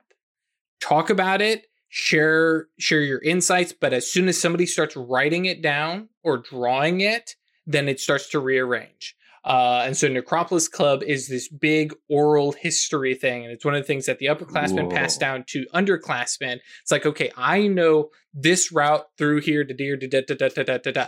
And that is what I know in my head. So we're going to go together. I'm take you there. And then we're going to start learning some more stuff. And then we're going to pass it on. But because it all has to be kept, they like, they need more members, more people who can put it in their heads. Um, and then a freshman shows up and ruins everything. right? Oh yeah, no, it's mm-hmm. How How am I supposed to remember this? right. Right And as soon as somebody writes it, somebody making a quick little note about it, and the whole thing's like, yeah, Yeah, well, and Years specifically, there ha- there have been times where like everybody's like, okay, and they go down, and the upperclassmen are like, hang on, no, and like it's a school wide student Three years of progress have Right, are gone. and it's and it's it's it's a literal witch hunt. Who wrote it down? And there's some poor freshman who just hadn't heard. And like Necropolis Club is the club everybody knows about, but somebody's like, eh, I don't care about this, and they wrote something down and just guys. Uh, and so there's been the ongoing challenge, but there are definitely a number of uh, plants and uh, fa- uh, flora and fauna down there that appear and disappear because of this and there's all sorts of untold like possibilities with it It's very kind of like the magical equivalent of like the amazon rainforest. There's all sorts of shit that could be in there. We have no idea because we can't keep a map long enough and we can't keep a guide long enough. And so uh yeah so there's there's kind of those two possibilities out there of you know what what kind of shenanigans the the gang can get up to to try and you know take some novel approaches at trying to help Chiron. Um, so I think when he said this is sort of um, uh, Priscilla's project, so she wouldn't volunteer, but so just unless she feeds her off with something, and then she can launchpad. But she's just sort of making herself available to help in any way that. I mean, yeah. So I I mean, Priscilla, um, Priscilla's answer to the question is, I need help getting different ingredients. There's certain stuff that I'm not allowed to grab from the stores or whatever, or that we just don't have at school at all. If you give me a list, I can see what I can do. I, I know we didn't um, hit it off. I, I'm not a not as big into something that you're really into. That's okay. Um, that's, but it's because I, I can't like I don't have that I don't have the ability to do with that. Anyone can do potions. Um, yeah, they say that, Thank you, Craig. Yeah. and then you know things bubble over, and if things catch fire, and that just means you had too much heat. Sure. but I always have too much or too little of something. Um, I, it just uh, it's not something I've been really good at. So, I, and it's definitely not where my passion is. Um, I can see I see. is where yours is. So I'll, I'll do whatever I can to help. Hmm. But how so would if, you be if able you need to? a list of things, well, I can figure things out. I'm pretty small. People don't usually pay much attention to me. And a quick question here, because this is one of the other things from the previous episode. How much has uh, Antimony kind of um, uh, kept up with her little miscreant troublemaker uh, students under the bleachers uh, at Thunderdome? Uh, So sh- she's easygoing. So if they like rope her into stuff, she's you know she's just a leaf in the wind and she'll go along. Sort of accidentally became a miscreant, I guess Mhm. would be how to. She's not like a participating. she doesn't start it, but if everybody else is That's going right. along, yeah, sure, why not? That's the line from Guardians of the That's Galaxy. like, oh. Kept you around because you could fit into small places or whatever. hmm Mm. um. So yeah, that, if you give me a list, I can I can see what I can do. Okay, but um, try not to get yourself into trouble. Um,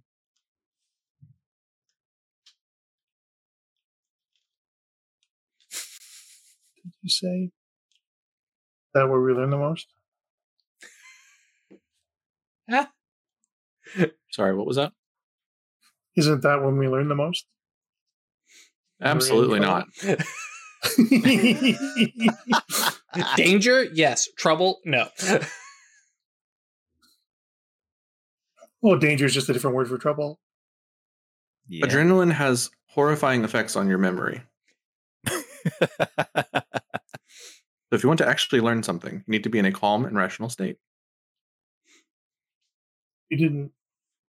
Things did not seem calm or rational in that classroom today. They were close.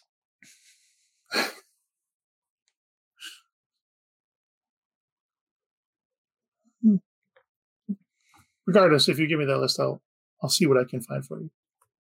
Okay.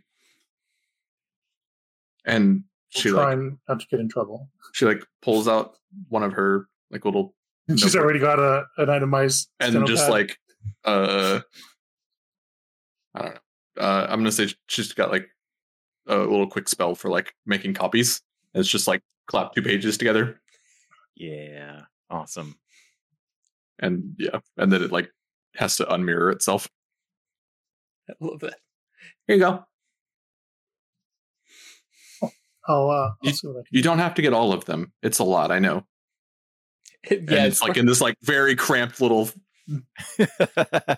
like probably 47 different ingredients, right? Right. bunch of different ingredients and because also the nature of potions you don't necessarily need the exact ingredient but you need something that has the same kind of uh to borrow from mage like the the same uh idea behind it so like yeah okay wolfsbane yeah you can kind of get away with a couple other different uh you know ingredients that are thematically similar Wolfsbane Sort of like and Elder Foxglove are not okay. You'd think canine? No, that's not the important part. exactly uh Um. Okay, she'll take the list and uh, go off to find her miscreant. Associate.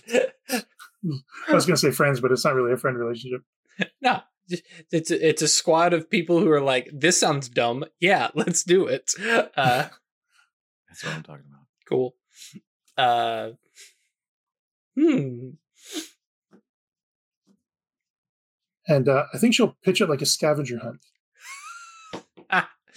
Is is there is there a special mystery prize at the end for whoever has the most? Yes. Perfect. Yeah. This Um, cool skull I found. um, is that information you're telling us about that alchemist um, who died like general knowledge?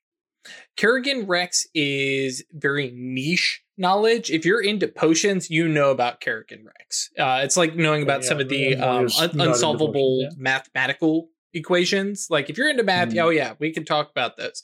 Uh, but if you're not into math, unsolvable equations, what? Who cares? Um, yeah, so it's it's definitely a niche thing. Um, all right, so unleashing your little friend crew. This is definitely a not a snap decision, so you have all the time in the world.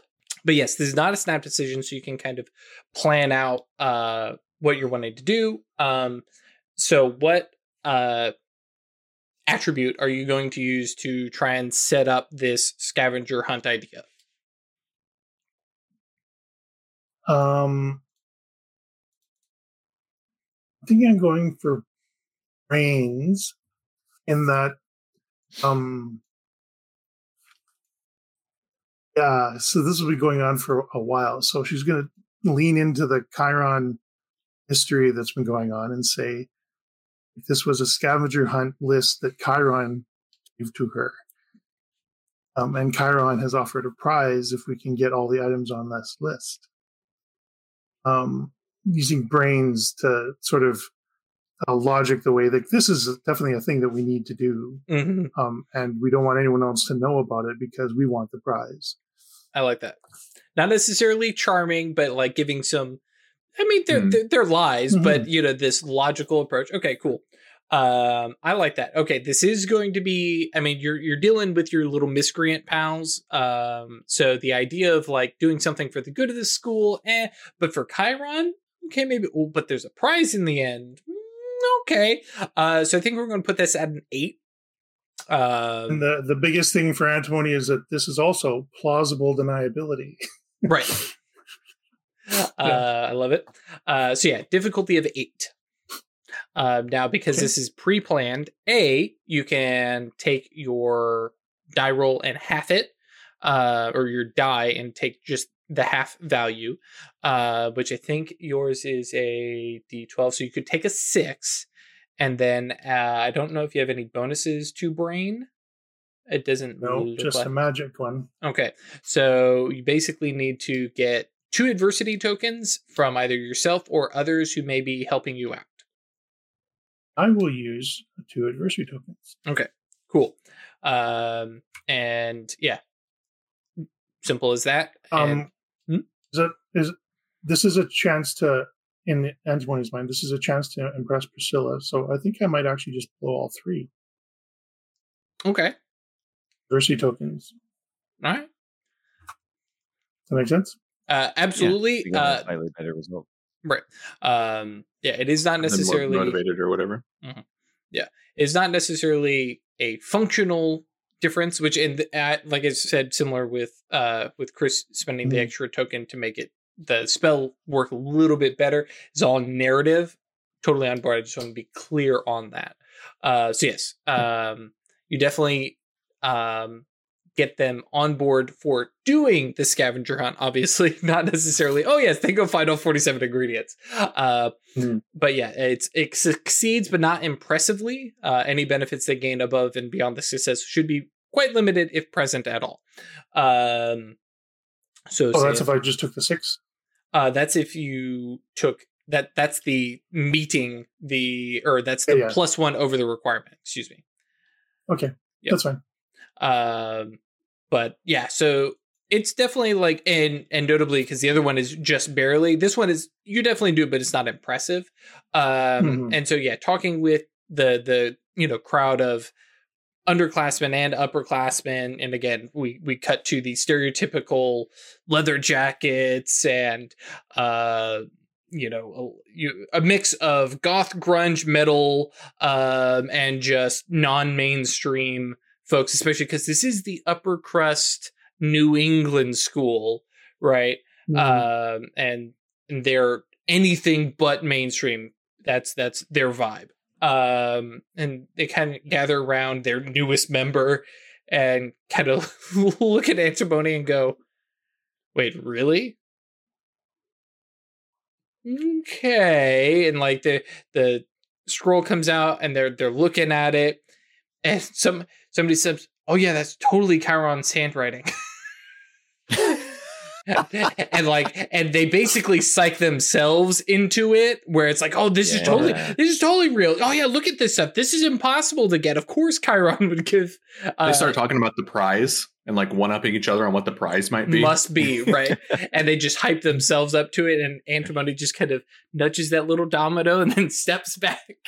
Uh and yeah so the the discussion goes around and you know the the evening meal is and uh is you know kind of ending and you know night classes and extracurricular stuff is starting up and the group like starts you know copying down a couple pieces i'll get this i'll get this i'll get this and then they're like all right everybody be cool.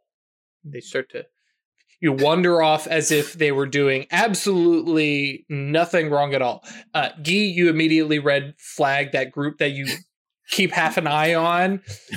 They had a little meeting and now they're all walking super nonchalantly with their hands behind their backs, whistling right in different directions. Yeah, that's right. All right. And of course, Gautier um, says to him, You should uh, watch out for those. They're up to something. And he says, I know. Shh. While we're being quiet about the miscreants doing things they should not do. Um, because if I want to figure it out, I don't want to let them know that I know. And then Gautier, like, his little paw, strokes his chin a little bit, and he says, Oh, I see. Well, then, Very knightly behavior. indeed, he says, If you really want to help Giron, maybe you should go after them now, no? Why wait? Guy says, I know what you're trying to do. Now's not the time for it. And Gautier says, Pourquoi pas? Pourquoi pas? And he walks away with a little snack.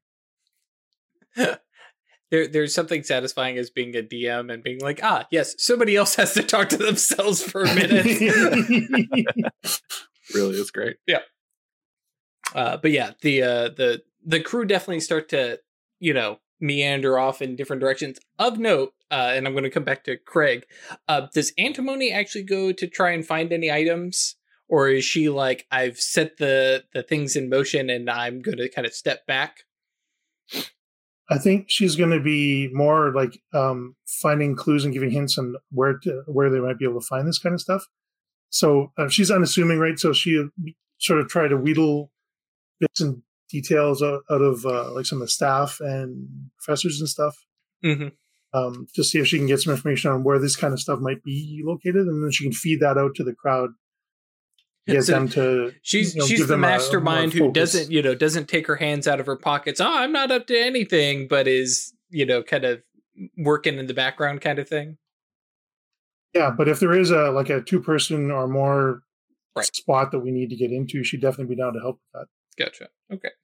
Um. So in my head, it And feels because, like in her heart, she's not really a miscreant. She doesn't have those skills. Mhm, They right. do.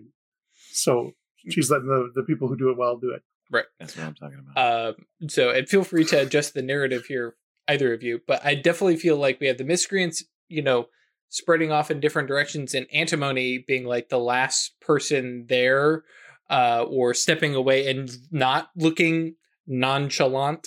Uh, big air quotes there. Um, not necessarily immediate ringleader vibes, but it's like, what is Antimony doing? Oh, Uh, okay. Yeah. and I, I don't know. And this is this is me, you know, punting this over to hey, let's get the players together here. Yeah, but- totally. I know where you're going with this. Yes, I say, I say then, um, when Guy sees that, um, as as you know, Gautier is kind of walking away, chewing on his his fromage, Mhm. right? Uh, Guy reaches out a hand and turns him on an axis, and points him towards Antimony and says, "See, if you wait, maybe you can get all the information from a direct source." And he goes, "Ah, well, well played." So then Guy waits for um like things to die down a little bit. Sure. Dinner kind of then- ends. People start going different directions. Classes. Sure. Exactly, and he'll walk up to Antimony before she departs. Oh. Hello? Hello, Miss Inkheart.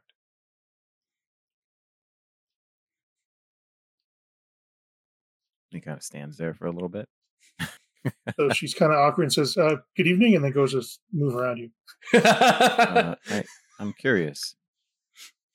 You'd um help me resolve a dispute between myself and my friend.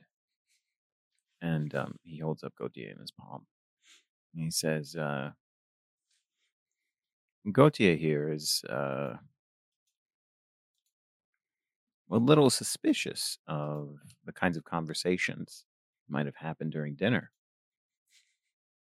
And I suggested that, hey, you know, people get up to all kinds of things in the school, and it's not necessarily my business unless they're endangering themselves. But Gautier, always looking after everyone, perhaps to an extreme degree, says that sometimes it's good to intervene before something happens, not necessarily after it has. Um, security fair, and she gives a little curtsy. you're, you're talking like some of the other people do around here. You're like coaching everything in fancy words, and just say what you need. All right, fair enough. Well, I was trying not to out you. Um, you're running around with people who look like they're up to no good. What are you doing? Oh, I'm not. I'm not really with them. I just kind of fell in with them. Yeah, didn't look like that from my perspective. Well, they, I thought they might be useful for um, a project that that uh, Chiron sort of gave us. Yeah, did Chiron give you that project? Yes. Yeah, what project Well, not that? not me exactly. He gave the the project Isabel, Nope. Mm-mm. Nope. Who's Isabel? Not Isabel. Sorry, Priscilla. Still. Give that project to Priscilla. Flashlight comes. in. Who's Isabel? Yeah, There's too many damn Isabels in Occultus Anonymous. Isabel, Gisela, Priscilla. Mm. what project is that exactly? And why Um, does it involve a was bunch of people who are up to no good? Well, They're not up to they're good. They're up to good. They're trying to help find a cure for Chiron. Yeah. Well, let me put it bluntly. Or no, he would say, you say, I'll, I'll speak directly as you asked. That crew, as a consequence of them trying to get away from whatever it is going on in their life, causes problems from time to time. Okay? Whenever they're doing something, it's always because it plays into their desire to cause problems. So I'm worried. You're telling me that you asked them to help you work on a project that our headmaster gave to Priscilla. That's right. And It's because No. people make it's because people make bad choices doesn't mean that you can't take that same energy and focus it on something good. all right, please explain to me how you're focusing their bad energy on something good. Um, Priscilla needs some ingredients to work on the, the cure for Chiron that he asked her to make. Um, she's been having trouble getting them, so I said I would get them for her. Um, Okay. And those folks are just helping me gather those supplies. Are they getting those supplies in a way that doesn't break the rules? I honestly don't know. Um, I will go ahead have- and I will interject something real quick about the list of ingredients because Chris came up with the idea that there's a huge list. I'm absolutely loving that. The one thing I will mention is that all the ingredients in there are definitely okay for students to have, Okay, and cool. they are um like they're they're safe ingredients, right? The issue here is underclassmen aren't allowed to Right. get many of them and in some cases Ah. um they're only allowed to the upperclassmen may only be allowed to get them in like small In quantities oh also yeah that's Mm. actually true too because i mean some of the students are going to be doing you know the the class uh, the the projects and potion stuff not in class the homework thing or the Right. take home test kind of stuff um yeah it's just that priscilla specifically is not able to get these But she's punching so far above her weight class. Correct. She's like, I'm on, you know, grade six potions and like Oh, in my yeah. second year. Mhm. And Oh, this damn. is really inconvenient that I can't have all these things that Right. I'm yeah. perfectly capable of dealing with. correct Uh. I was going to say that she like absent-mindedly basically just walks into this conversation as she's going to leave. Um, and she's like got her head down in her bag, like talking to Bean. and uh like and it's just like, you know, whatever fluff conversation with Bean. Like, you know, did you get enough? Yeah, I thought the carrots were really good tonight. You're right. Um, and just like probably I'm gonna say just walk smack into the back of uh of Guy. Just like little squeak of, I am so sorry. little squeak from bean from within the bag uh, uh, Guy She like steps, back around around. you. Mm-hmm. Um, sorry, I didn't see you. Hi, Antimony. Well, uh, it is a great coincidence that you've arrived because we were just talking about you. Why? Well, the project that Chiron gave you, and It's a secret project. project. oh, secret project. How do you know about uh, it? I The didn't know Syncart it was just told me secret about it. project. I told him. Oh, well, okay. That's. I mean, you're part of the faculty. It's probably fine. I assume they know more about what's going on than I do. They might. You know, there's something I learned when I was a student, which is that it can be really intimidating to want to trust the people that are teaching you, but they often do have your best interests at heart. And I, for one, very much care about Chiron. So if there's something you're doing to try and help him, he is in a state that he's not sharing with other people, I'd very much like to know about it.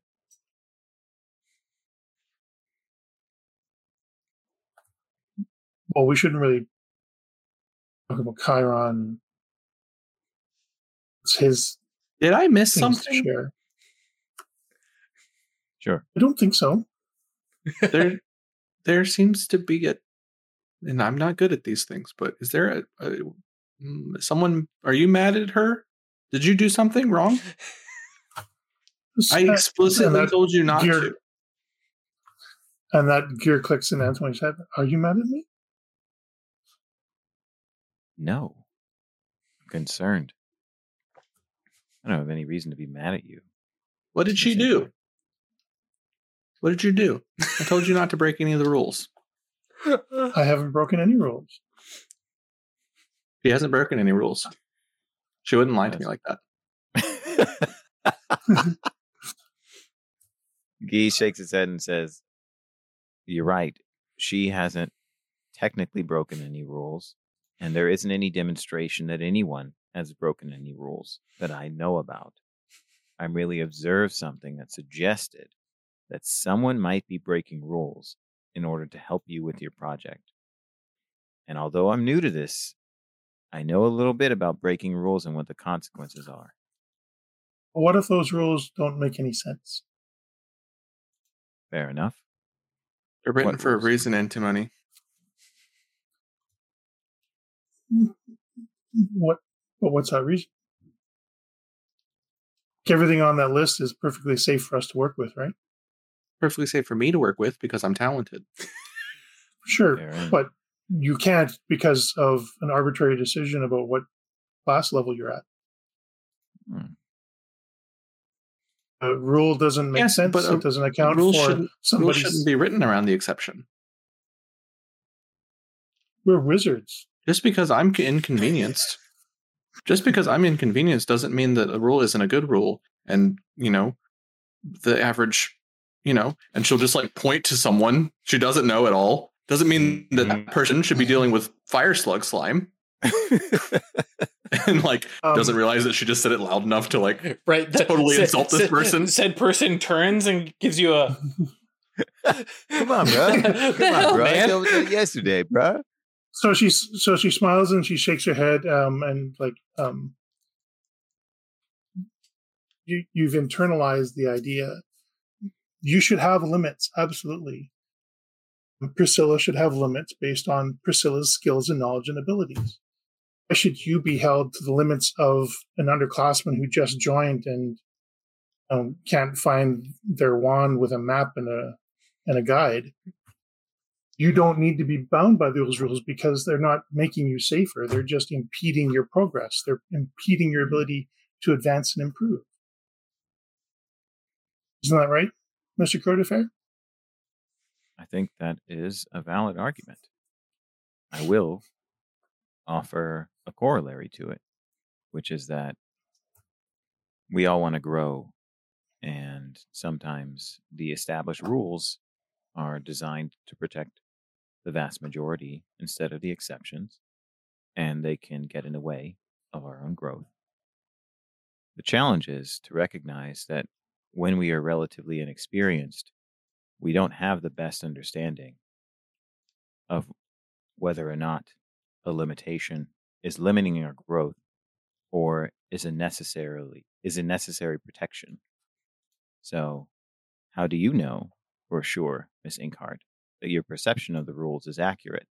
You might think differently if you were in my position.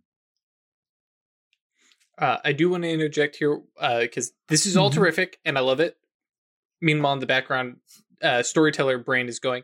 Um, has Priscilla actually asked Professor Farbridge about getting any of these ingredients, or has I it? was going next. Huh? That's where I was Absolutely going not. next. Okay, perfect. Nope, that's great. Carry on. So, um, I'm not trying to steamroll, right? Like, Guy isn't, Mm. you know, lecturing to people. So there's a question he wants to ask, but he just stated something in response to to antimony, and it's just a conversation. So I'm gonna wait. So who is able to make those judgments? You know what Priscilla can do? I don't. You know, I Maybe can your fly teacher would. decently and throw wind out of my wand. That you can. But I don't think that determines whether or not you're best suited to use these ingredients, does it? No. Just those are that's two things that you know about me. What I Oh, do. that's a good point. I, I should amend what I said. This is one thing I know. I'd be happy to have Priscilla by my side if I ever had to fight an ent again. And if I ever need a potion, Priscilla would be the person I come to ask. Hmm. She has a passion for it and she puts a lot of effort into it. All right. So that's what I know. Well, then, how about this? This role is new for me and for the school. And as the custodian, I'm supposed to solve problems and clean up messes, whatever form they take. And it seems like the problem here is a skilled student is having trouble gaining access to things that might help her help the headmaster. That sounds like a problem a custodian could clear up. It does. So maybe with my difference in position, I might be able to get those ingredients for you. And then we don't have to involve anybody else being tempted to break rules that might get them in more trouble than it's worth. Sounds good to me. I still think I missed something here. uh, it's true because Priscilla has no idea still about the pr- Yeah. miscreants go- getting Yeah, stuff. Um, He's not snitching on and him. Antimony would explain as I'm going to explain it, um, uh, um, Mr. Curtifair is uh, laboring under um, prejudices about the activities of certain people and the choices they made in the past as an indicator of their future behavior. Oh, your weird Hmm. burnout friends. Not yes. uh, just as a little bit of okay, just, just as a little bit of um, information for you, Miss Inghart, I'd like uh, for you to know that I know a little bit about chafing under the yoke of status and lineage. I can make a potion for that. he Maybe actually an laughed, and he's like, "Well, all right." I could have used Like she you. says it before you get through the rest of it. It's Right, like, yeah. oh yeah. Like I was actually one Of, that was one of my things that I um I ended up with the other day. I I did an experiment. Um, an anti-chafing potion or cream. Mhm. Well, that sounds good to me. I'll keep that in mind. um, Just to- the- real quick. Yeah, um, he's he just says, um, I, I know a little bit about chafing under the yoke of lineage and expectation. So um, when I suggest that those students might make decisions that they ultimately regret, it's um, born out of an understanding of what their experience might be like, not just based on a prejudice of who they are as people.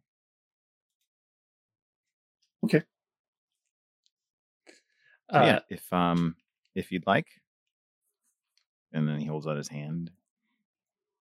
I can help you. And Tony would hand the note over. I can just make you another copy. Oh, Clap. well, that's amazing. They teach that now in uh, no poop class. awesome. For those of you who weren't here, no poop class was Ralph's idea. Yeah. least the name. Home ec. Um, Why wouldn't it be about anything other than how not to poop anymore? Right. we have magic. I don't want to poop. There are more things to talk about than not pooping. I also don't want to poop. I hate pooping. Fine. Okay. All right, we'll go over that day one. Yeah. Uh, to uh, to move things along. yeah. Uh, Yeah. uh, no, it, it- it's all good. Uh, just because I noticed the time, um, Yeah. and because I do Okay. want to end this with uh, the next step. Um, Mhm. Makes sense. uh, the the trio, well, plus familiars, um, of you make your way up to uh, the potions storeroom, right, Mm. uh, Mhm. adjacent to the potions class.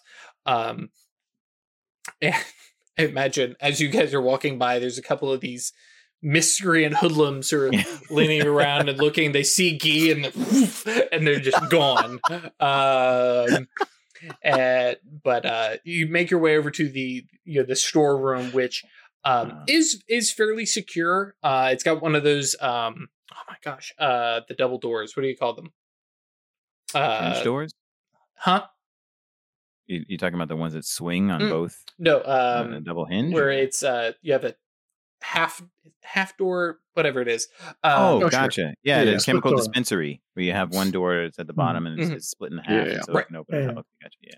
Um, that's and there is a super bored upperclassman Mhm. sitting there with like uh you know, notepad and, you know some other different stuff for students checking out ingredients um on the way over there you can see passing the actual potion classroom professor uh farbridge is in there with um for priscilla especially but i think you would also recognize one of the more complex and elaborate potion brewing setups that you have Mhm. ever seen.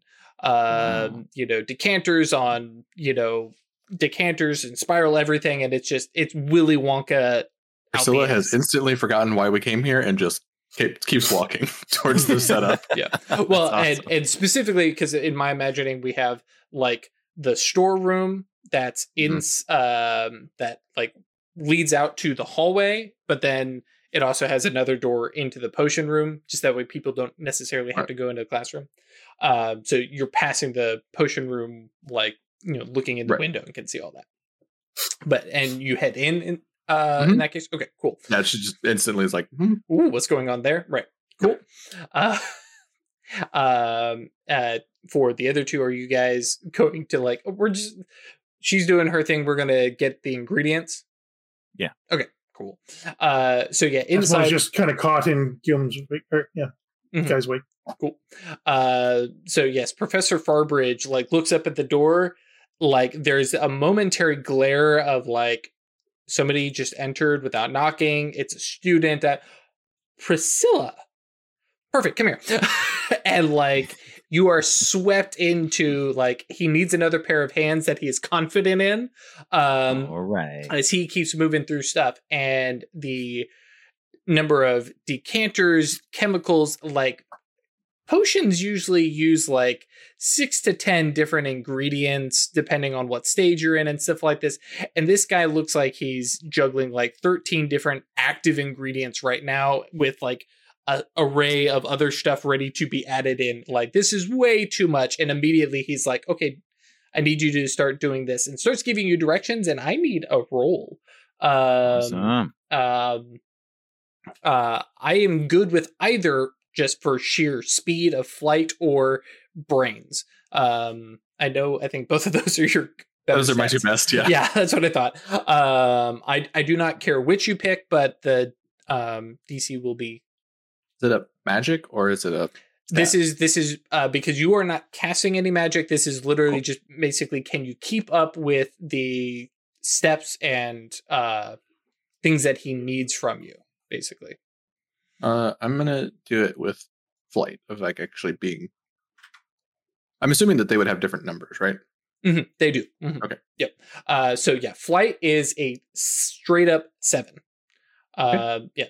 All it is is just keeping up with directions. Um, you're not trying to anticipate him or anything like that.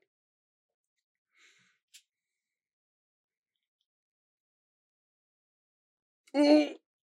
What did you roll? Oh no, that is a three. Yeah, okay. Good news is Oh, do you still have three? three.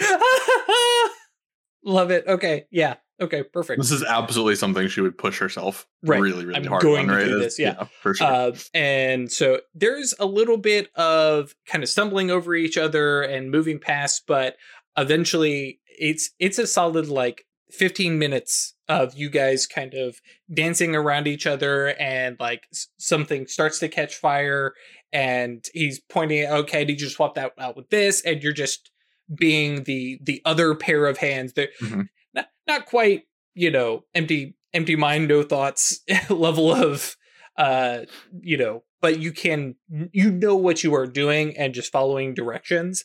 Um because of that you're not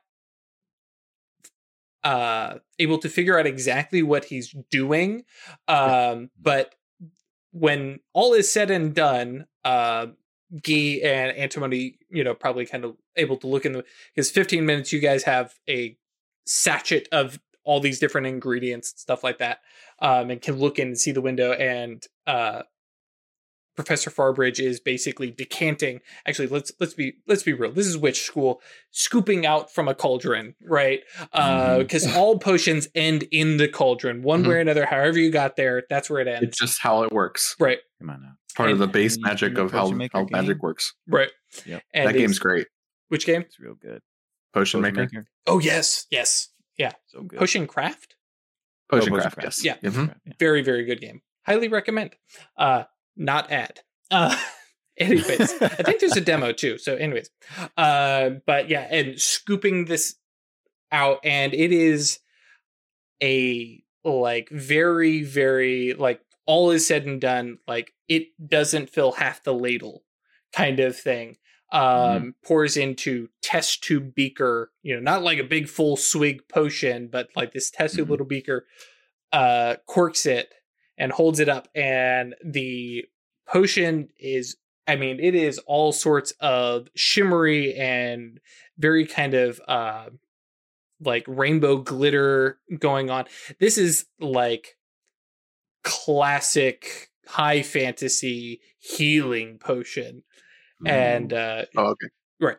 Uh I was gonna say, can I like I was gonna ask if I could make a roll to try and at just mhm, now reflecting on what I've done, trying Gotcha. to figure it out. yeah, and it's like and just as a like showy bit of like, did we just make this?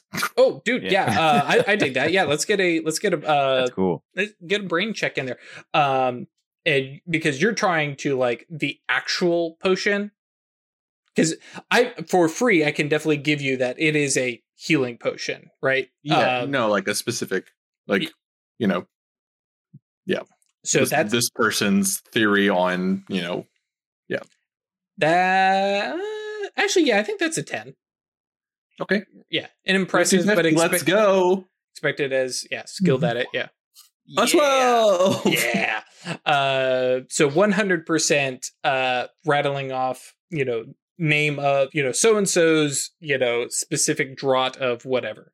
Um, and Professor Farbridge kind of turns his head and looks at you and goes, You recognize that from the couple ingredients and what it looks like the end result?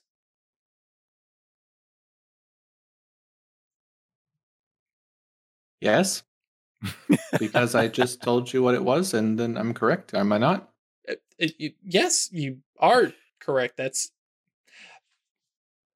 you continue to impress.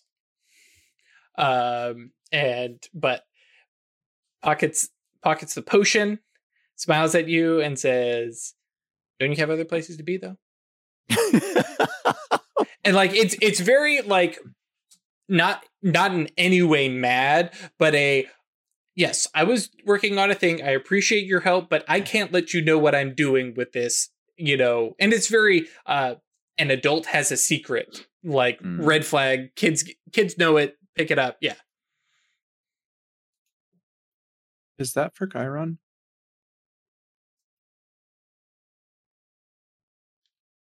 trying to think how he would handle this because we Mhm. talked about him being very like Doc Brown kind of vibes, right? Yeah. yeah. Be, So, yeah. so I very yeah. There's this very eccentric. Why would you? Why would you think that for, for the Priscilla, headmaster? Why? Yeah. Okay, I think that you're over exaggerating a little bit and um well, it's just that I've been and she'll like pull out her scroll of like all her ideas. kind of leans in and I imagine like there's this very protective kind of like potion over here. What do you? What? What, do you? Oh. Oh. The headmaster asked me to I think he might have meant it as a joke, but also a challenge. And I think he kind of turns and looks over towards like the window uh where Guy and Antimon I'm suggesting Guy okay, perfect. Yeah. So is there a little wiggle? And Guy, are you looking in the window as well, or are you just kind of more yeah, I'm looking in the window. okay. he looks over, looks at Priscilla, Antimony, and then just kind of does a little Oh my gosh, I left them. They were helping me and I just ran away. I'm sorry. as you guys like walk in. Um Okay. and Professor Farbridge kind of nods and I think- says, If I can say quickly, I think um, Guy and Professor Farbridge had a pretty good relationship. I imagine so. Yeah, Guy, Guy was okay at potions. His interest is in healing and protective, but Sure. he feels like using it in the moment is. I feel like anybody that gets into scrappy kind of magic needs to be good at potions for Yeah. you know If nothing Yeah. else, you got to have the backup swig Yeah. potion. Right. Yeah. yeah, Uh, So- or at least know someone who is. right. Right, yeah. Um, and so he nods and looks okay and says, "Okay." And you can see him, you know, the very obviously putting a puzzle together and says, "Chiron suggested that he was getting additional help, but I wasn't expecting students or he's been asking everyone underclassmen." to do he's been asking everyone to do a bunch of things. research yes but are you making potions Well, I'm trying to, except I haven't been able to get all the re- ingredients I need because they're reserved for upperclassmen. until now. Fill the bag. right Oh, that was efficient. Indeed. you can watch as like pr- the f- professor is going back and forth between being kind of irritated that chiron went to a student for this but then also like well of all the students to go to priscilla is the one to make a potion um and he nods and goes okay and like looks at antimony and priscilla and like you can see he's like oh good they're they're making friends uh and then looks over to Guy and goes um not that I have any problem with it, but how did you get roped into this? Making sure people don't get into trouble. That's avoidable. Okay. Uh yes. Okay. Well, um kind of looks over to the potion contraption and sit down. Walks over to the um the door, pulls it closed, pulls the the you know shutter down, throws a little ward against eavesdropping, flips a couple locks on it, like f- the full security thing, and comes back over Mm. to you know the three of you, whether you actually sat or not, uh, and says, "All right, I tell you this in complete confidence. I'm the only one who Chiron has, reverting. I'm telling you this in confidence. Chiron and I have been working on this, and I guess he's involved you, so I'm willing to speak on this. But if I find out other students are talking about this, I will know who is responsible. And his eyes move from underclassmen then up to Guy, like hmm. including in this, like nobody better hear, you know, nobody, nobody better be talking about this. Mhm. I don't really have any friends to talk to about it, so you're pretty much safe with me. and like the sadness in his face, he's like, "Oh, yes, I too was that student." Uh, but uh, not- There's no sadness in Priscilla's voice. About Right, it. It's just course. a matter of fact. Like, I don't hang out with anybody. Um, I imagine there's possibly mention of you know Haley being involved, just so Hmm. we can kind of cover that for later. Yeah, but, Um, and he says the headmaster is, well, has been afflicted by some nature of curse or toxin that we cannot understand. Uh, Hmm. Of note, um, uh, you may have noticed that Chiron is a centaur. Um, and that makes, right. Um, that makes All these years. uh that makes uh oh my gosh what is the word that makes diagnosing the magical cause a little bit more difficult than if he were human because we have quite a lot of human studies centaur are a rare and unfortunately dying breed uh we do And not this have is when Gautier chimes in and he says, Yes, but uh, the centaurs are more like a horse. Yes, I know how to take care of the horses. I might be able to lead Linda some This- a, a, gentle like hand placed on yeah, Gautier. yeah, he, like, he, he, he, like didn't expect him to be out and like grabs him and puts him in the capsule, puts him in the bag. like, all right, hang on, you get Yeah, this is Um, not the time. because of his centaur anatomy. Um, there is some concerns. Um, the potion, as you have so well identified, has slowed the symptoms. You may have noticed that over the past few months, he has been getting worse, and it is all I can do, motioning at the potion uh, contraption, to keep him more or less stable. Um, as far as I'm aware, Chiron has not made his situation known outside of the school uh, for concerns that there may be outside play affecting him and that others may take advantage and try to remove him from his seat, install a new headmaster. Um, there are politics involved. You know, definitely makes a face at that. Like he's very much like, why can't I just make potions and teach potions? But now I'm involved in this crap. Um, so I am going to guess that is why he has students working on this and uh if you all are working on potions and other students are doing other research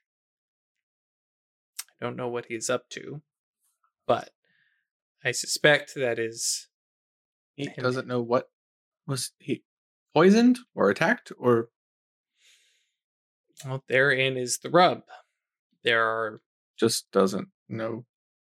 four months of Hmm. Chiron's memory missing over this summer break he Oh, has no knowledge of he he remembers commencement speeches last year bidding everybody a good break and time away and excited for everybody to come back and his next memory is that first date when he welcomed everybody and kind of nods to Priscilla because Priscilla is the youngest, right?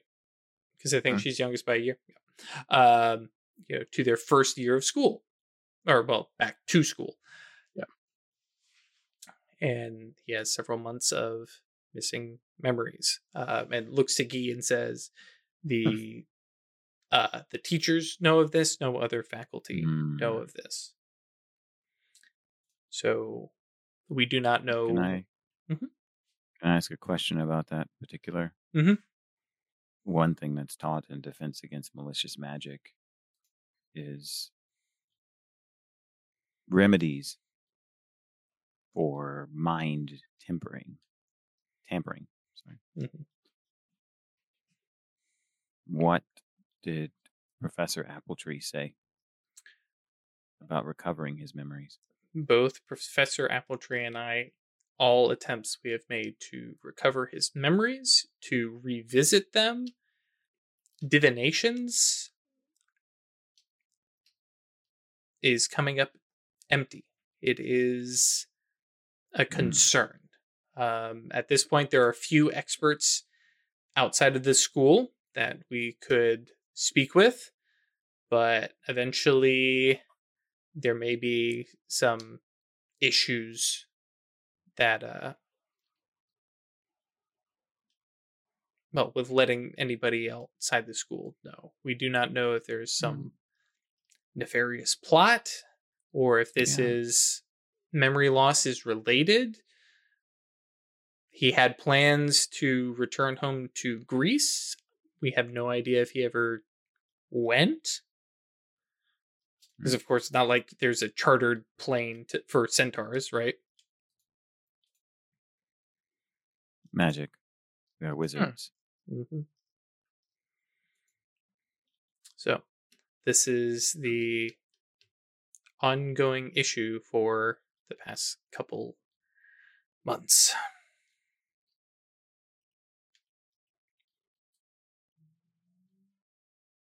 Well, I think if he has any chance of breaking this curse or finding a solution,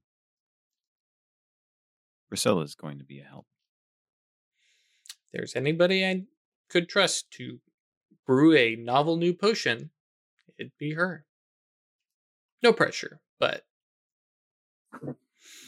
there are other Seems like you have a good setup for doing so. Yes. And um, if getting ingredients is going to be an issue, then I will resolve that post haste. Hmm.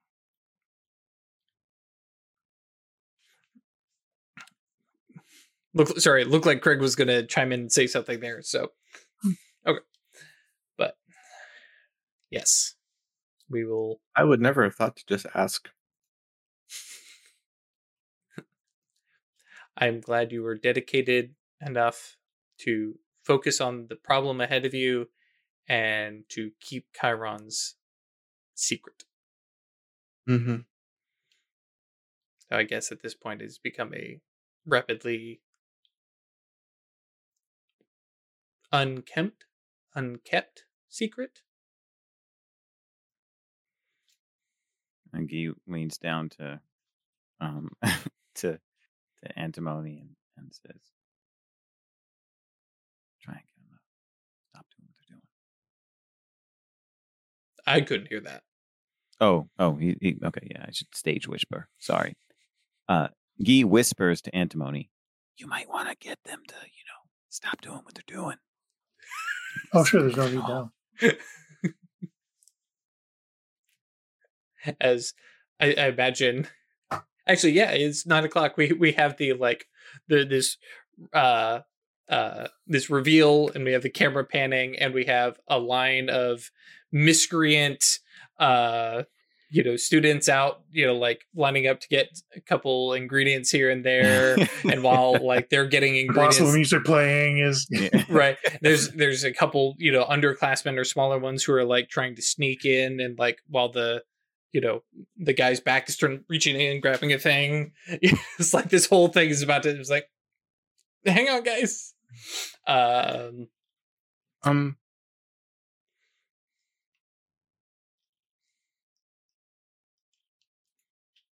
How did you get them to agree to help you? I told them it was a scavenger hunt.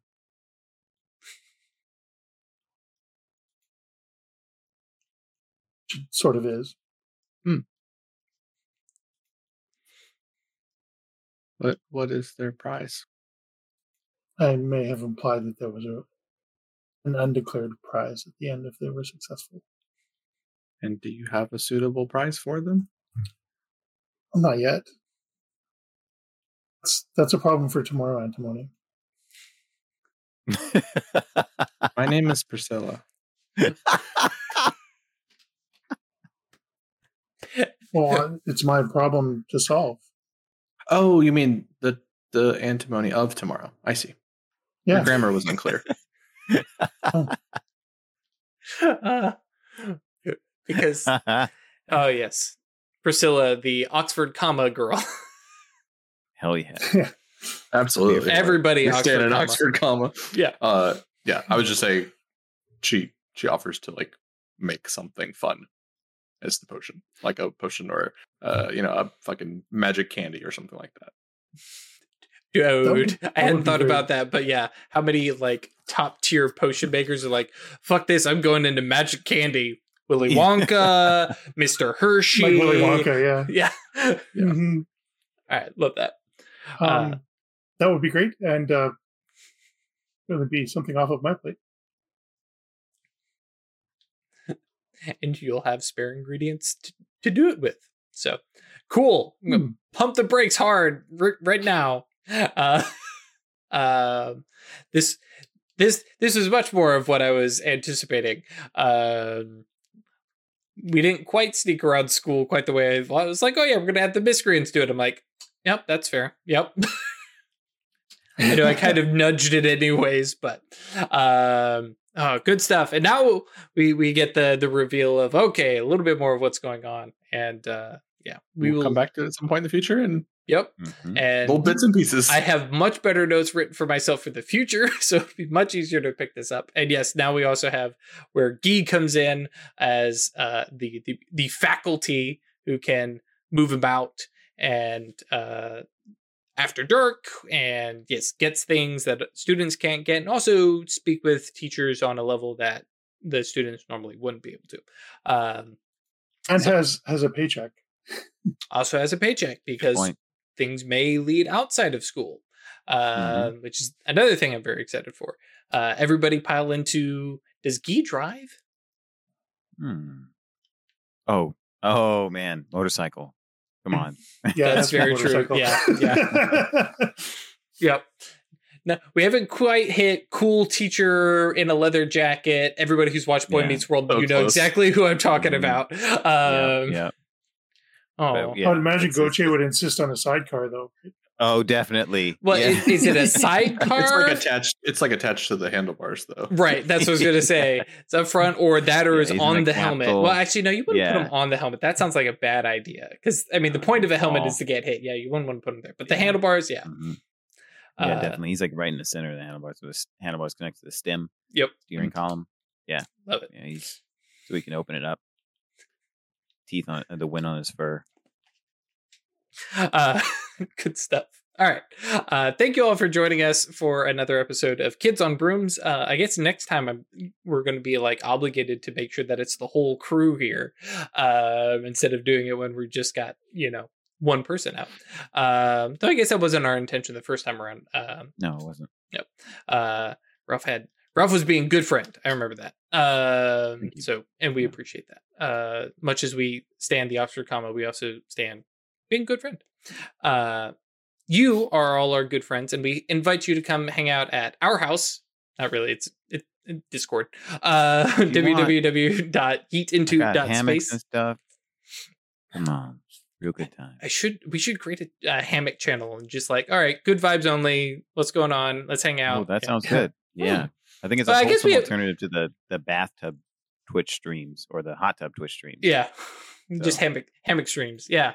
Yep. hmm Uh anyways, yes, come by Discord. Um it is not zany, but it is a little silly. Uh it is okay. Let your hair down, come relax. Um good vibes only. Um we do try and keep a lot of the the real world stuff out.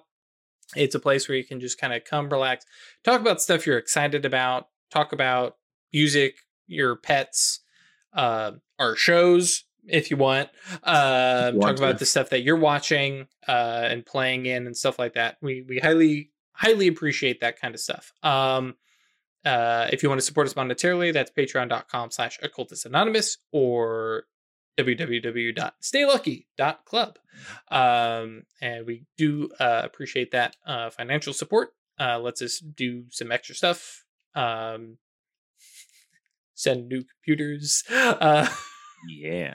um, and uh, different things like that. Um, we greatly appreciate anything you do, um, and we should have new art in the next month or two. We got to figure out where we're where where we are with Mage the Awakening, because there may be another time skip coming soon, and we may come back to older, New art.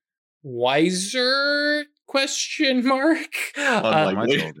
Yeah. I think demonstrably less wise, technically speaking. yeah, the average is coming down. That's fair. But contra, The- Ralph, the Ralph is average might trying. stay the same. Yeah, Ah, yeah. well, he Blake- he's at Blake was trying to nine. keep that average high. No, actually, He's he's, at 10. 10. Yeah, he's, He's at, at 10. 10. The average could only go down from here. That's right. Uh, yeah, I average would is say the the same, same. but the standard deviation is Yeah, standard that's right. deviation is definitely increasing. it's true. Yes, indeed. Um, so yeah, we may come back with some updated art, Nimbus stuff, and things like that. Um, but small little shout out here to Brenna. Yeah. Love love their art. They're terrific. If you're also looking for awesome art, definitely go uh, check them out um, on Twitter and uh, links in the comment section or not comment section, the description. Highly suggest. Um, yeah, I guess that's it. I've kind of rambled for a, uh, a few minutes. Thanks for vibing and keeping it tight. Yeah. That's what I'm talking about. See y'all next time. Peace out, people.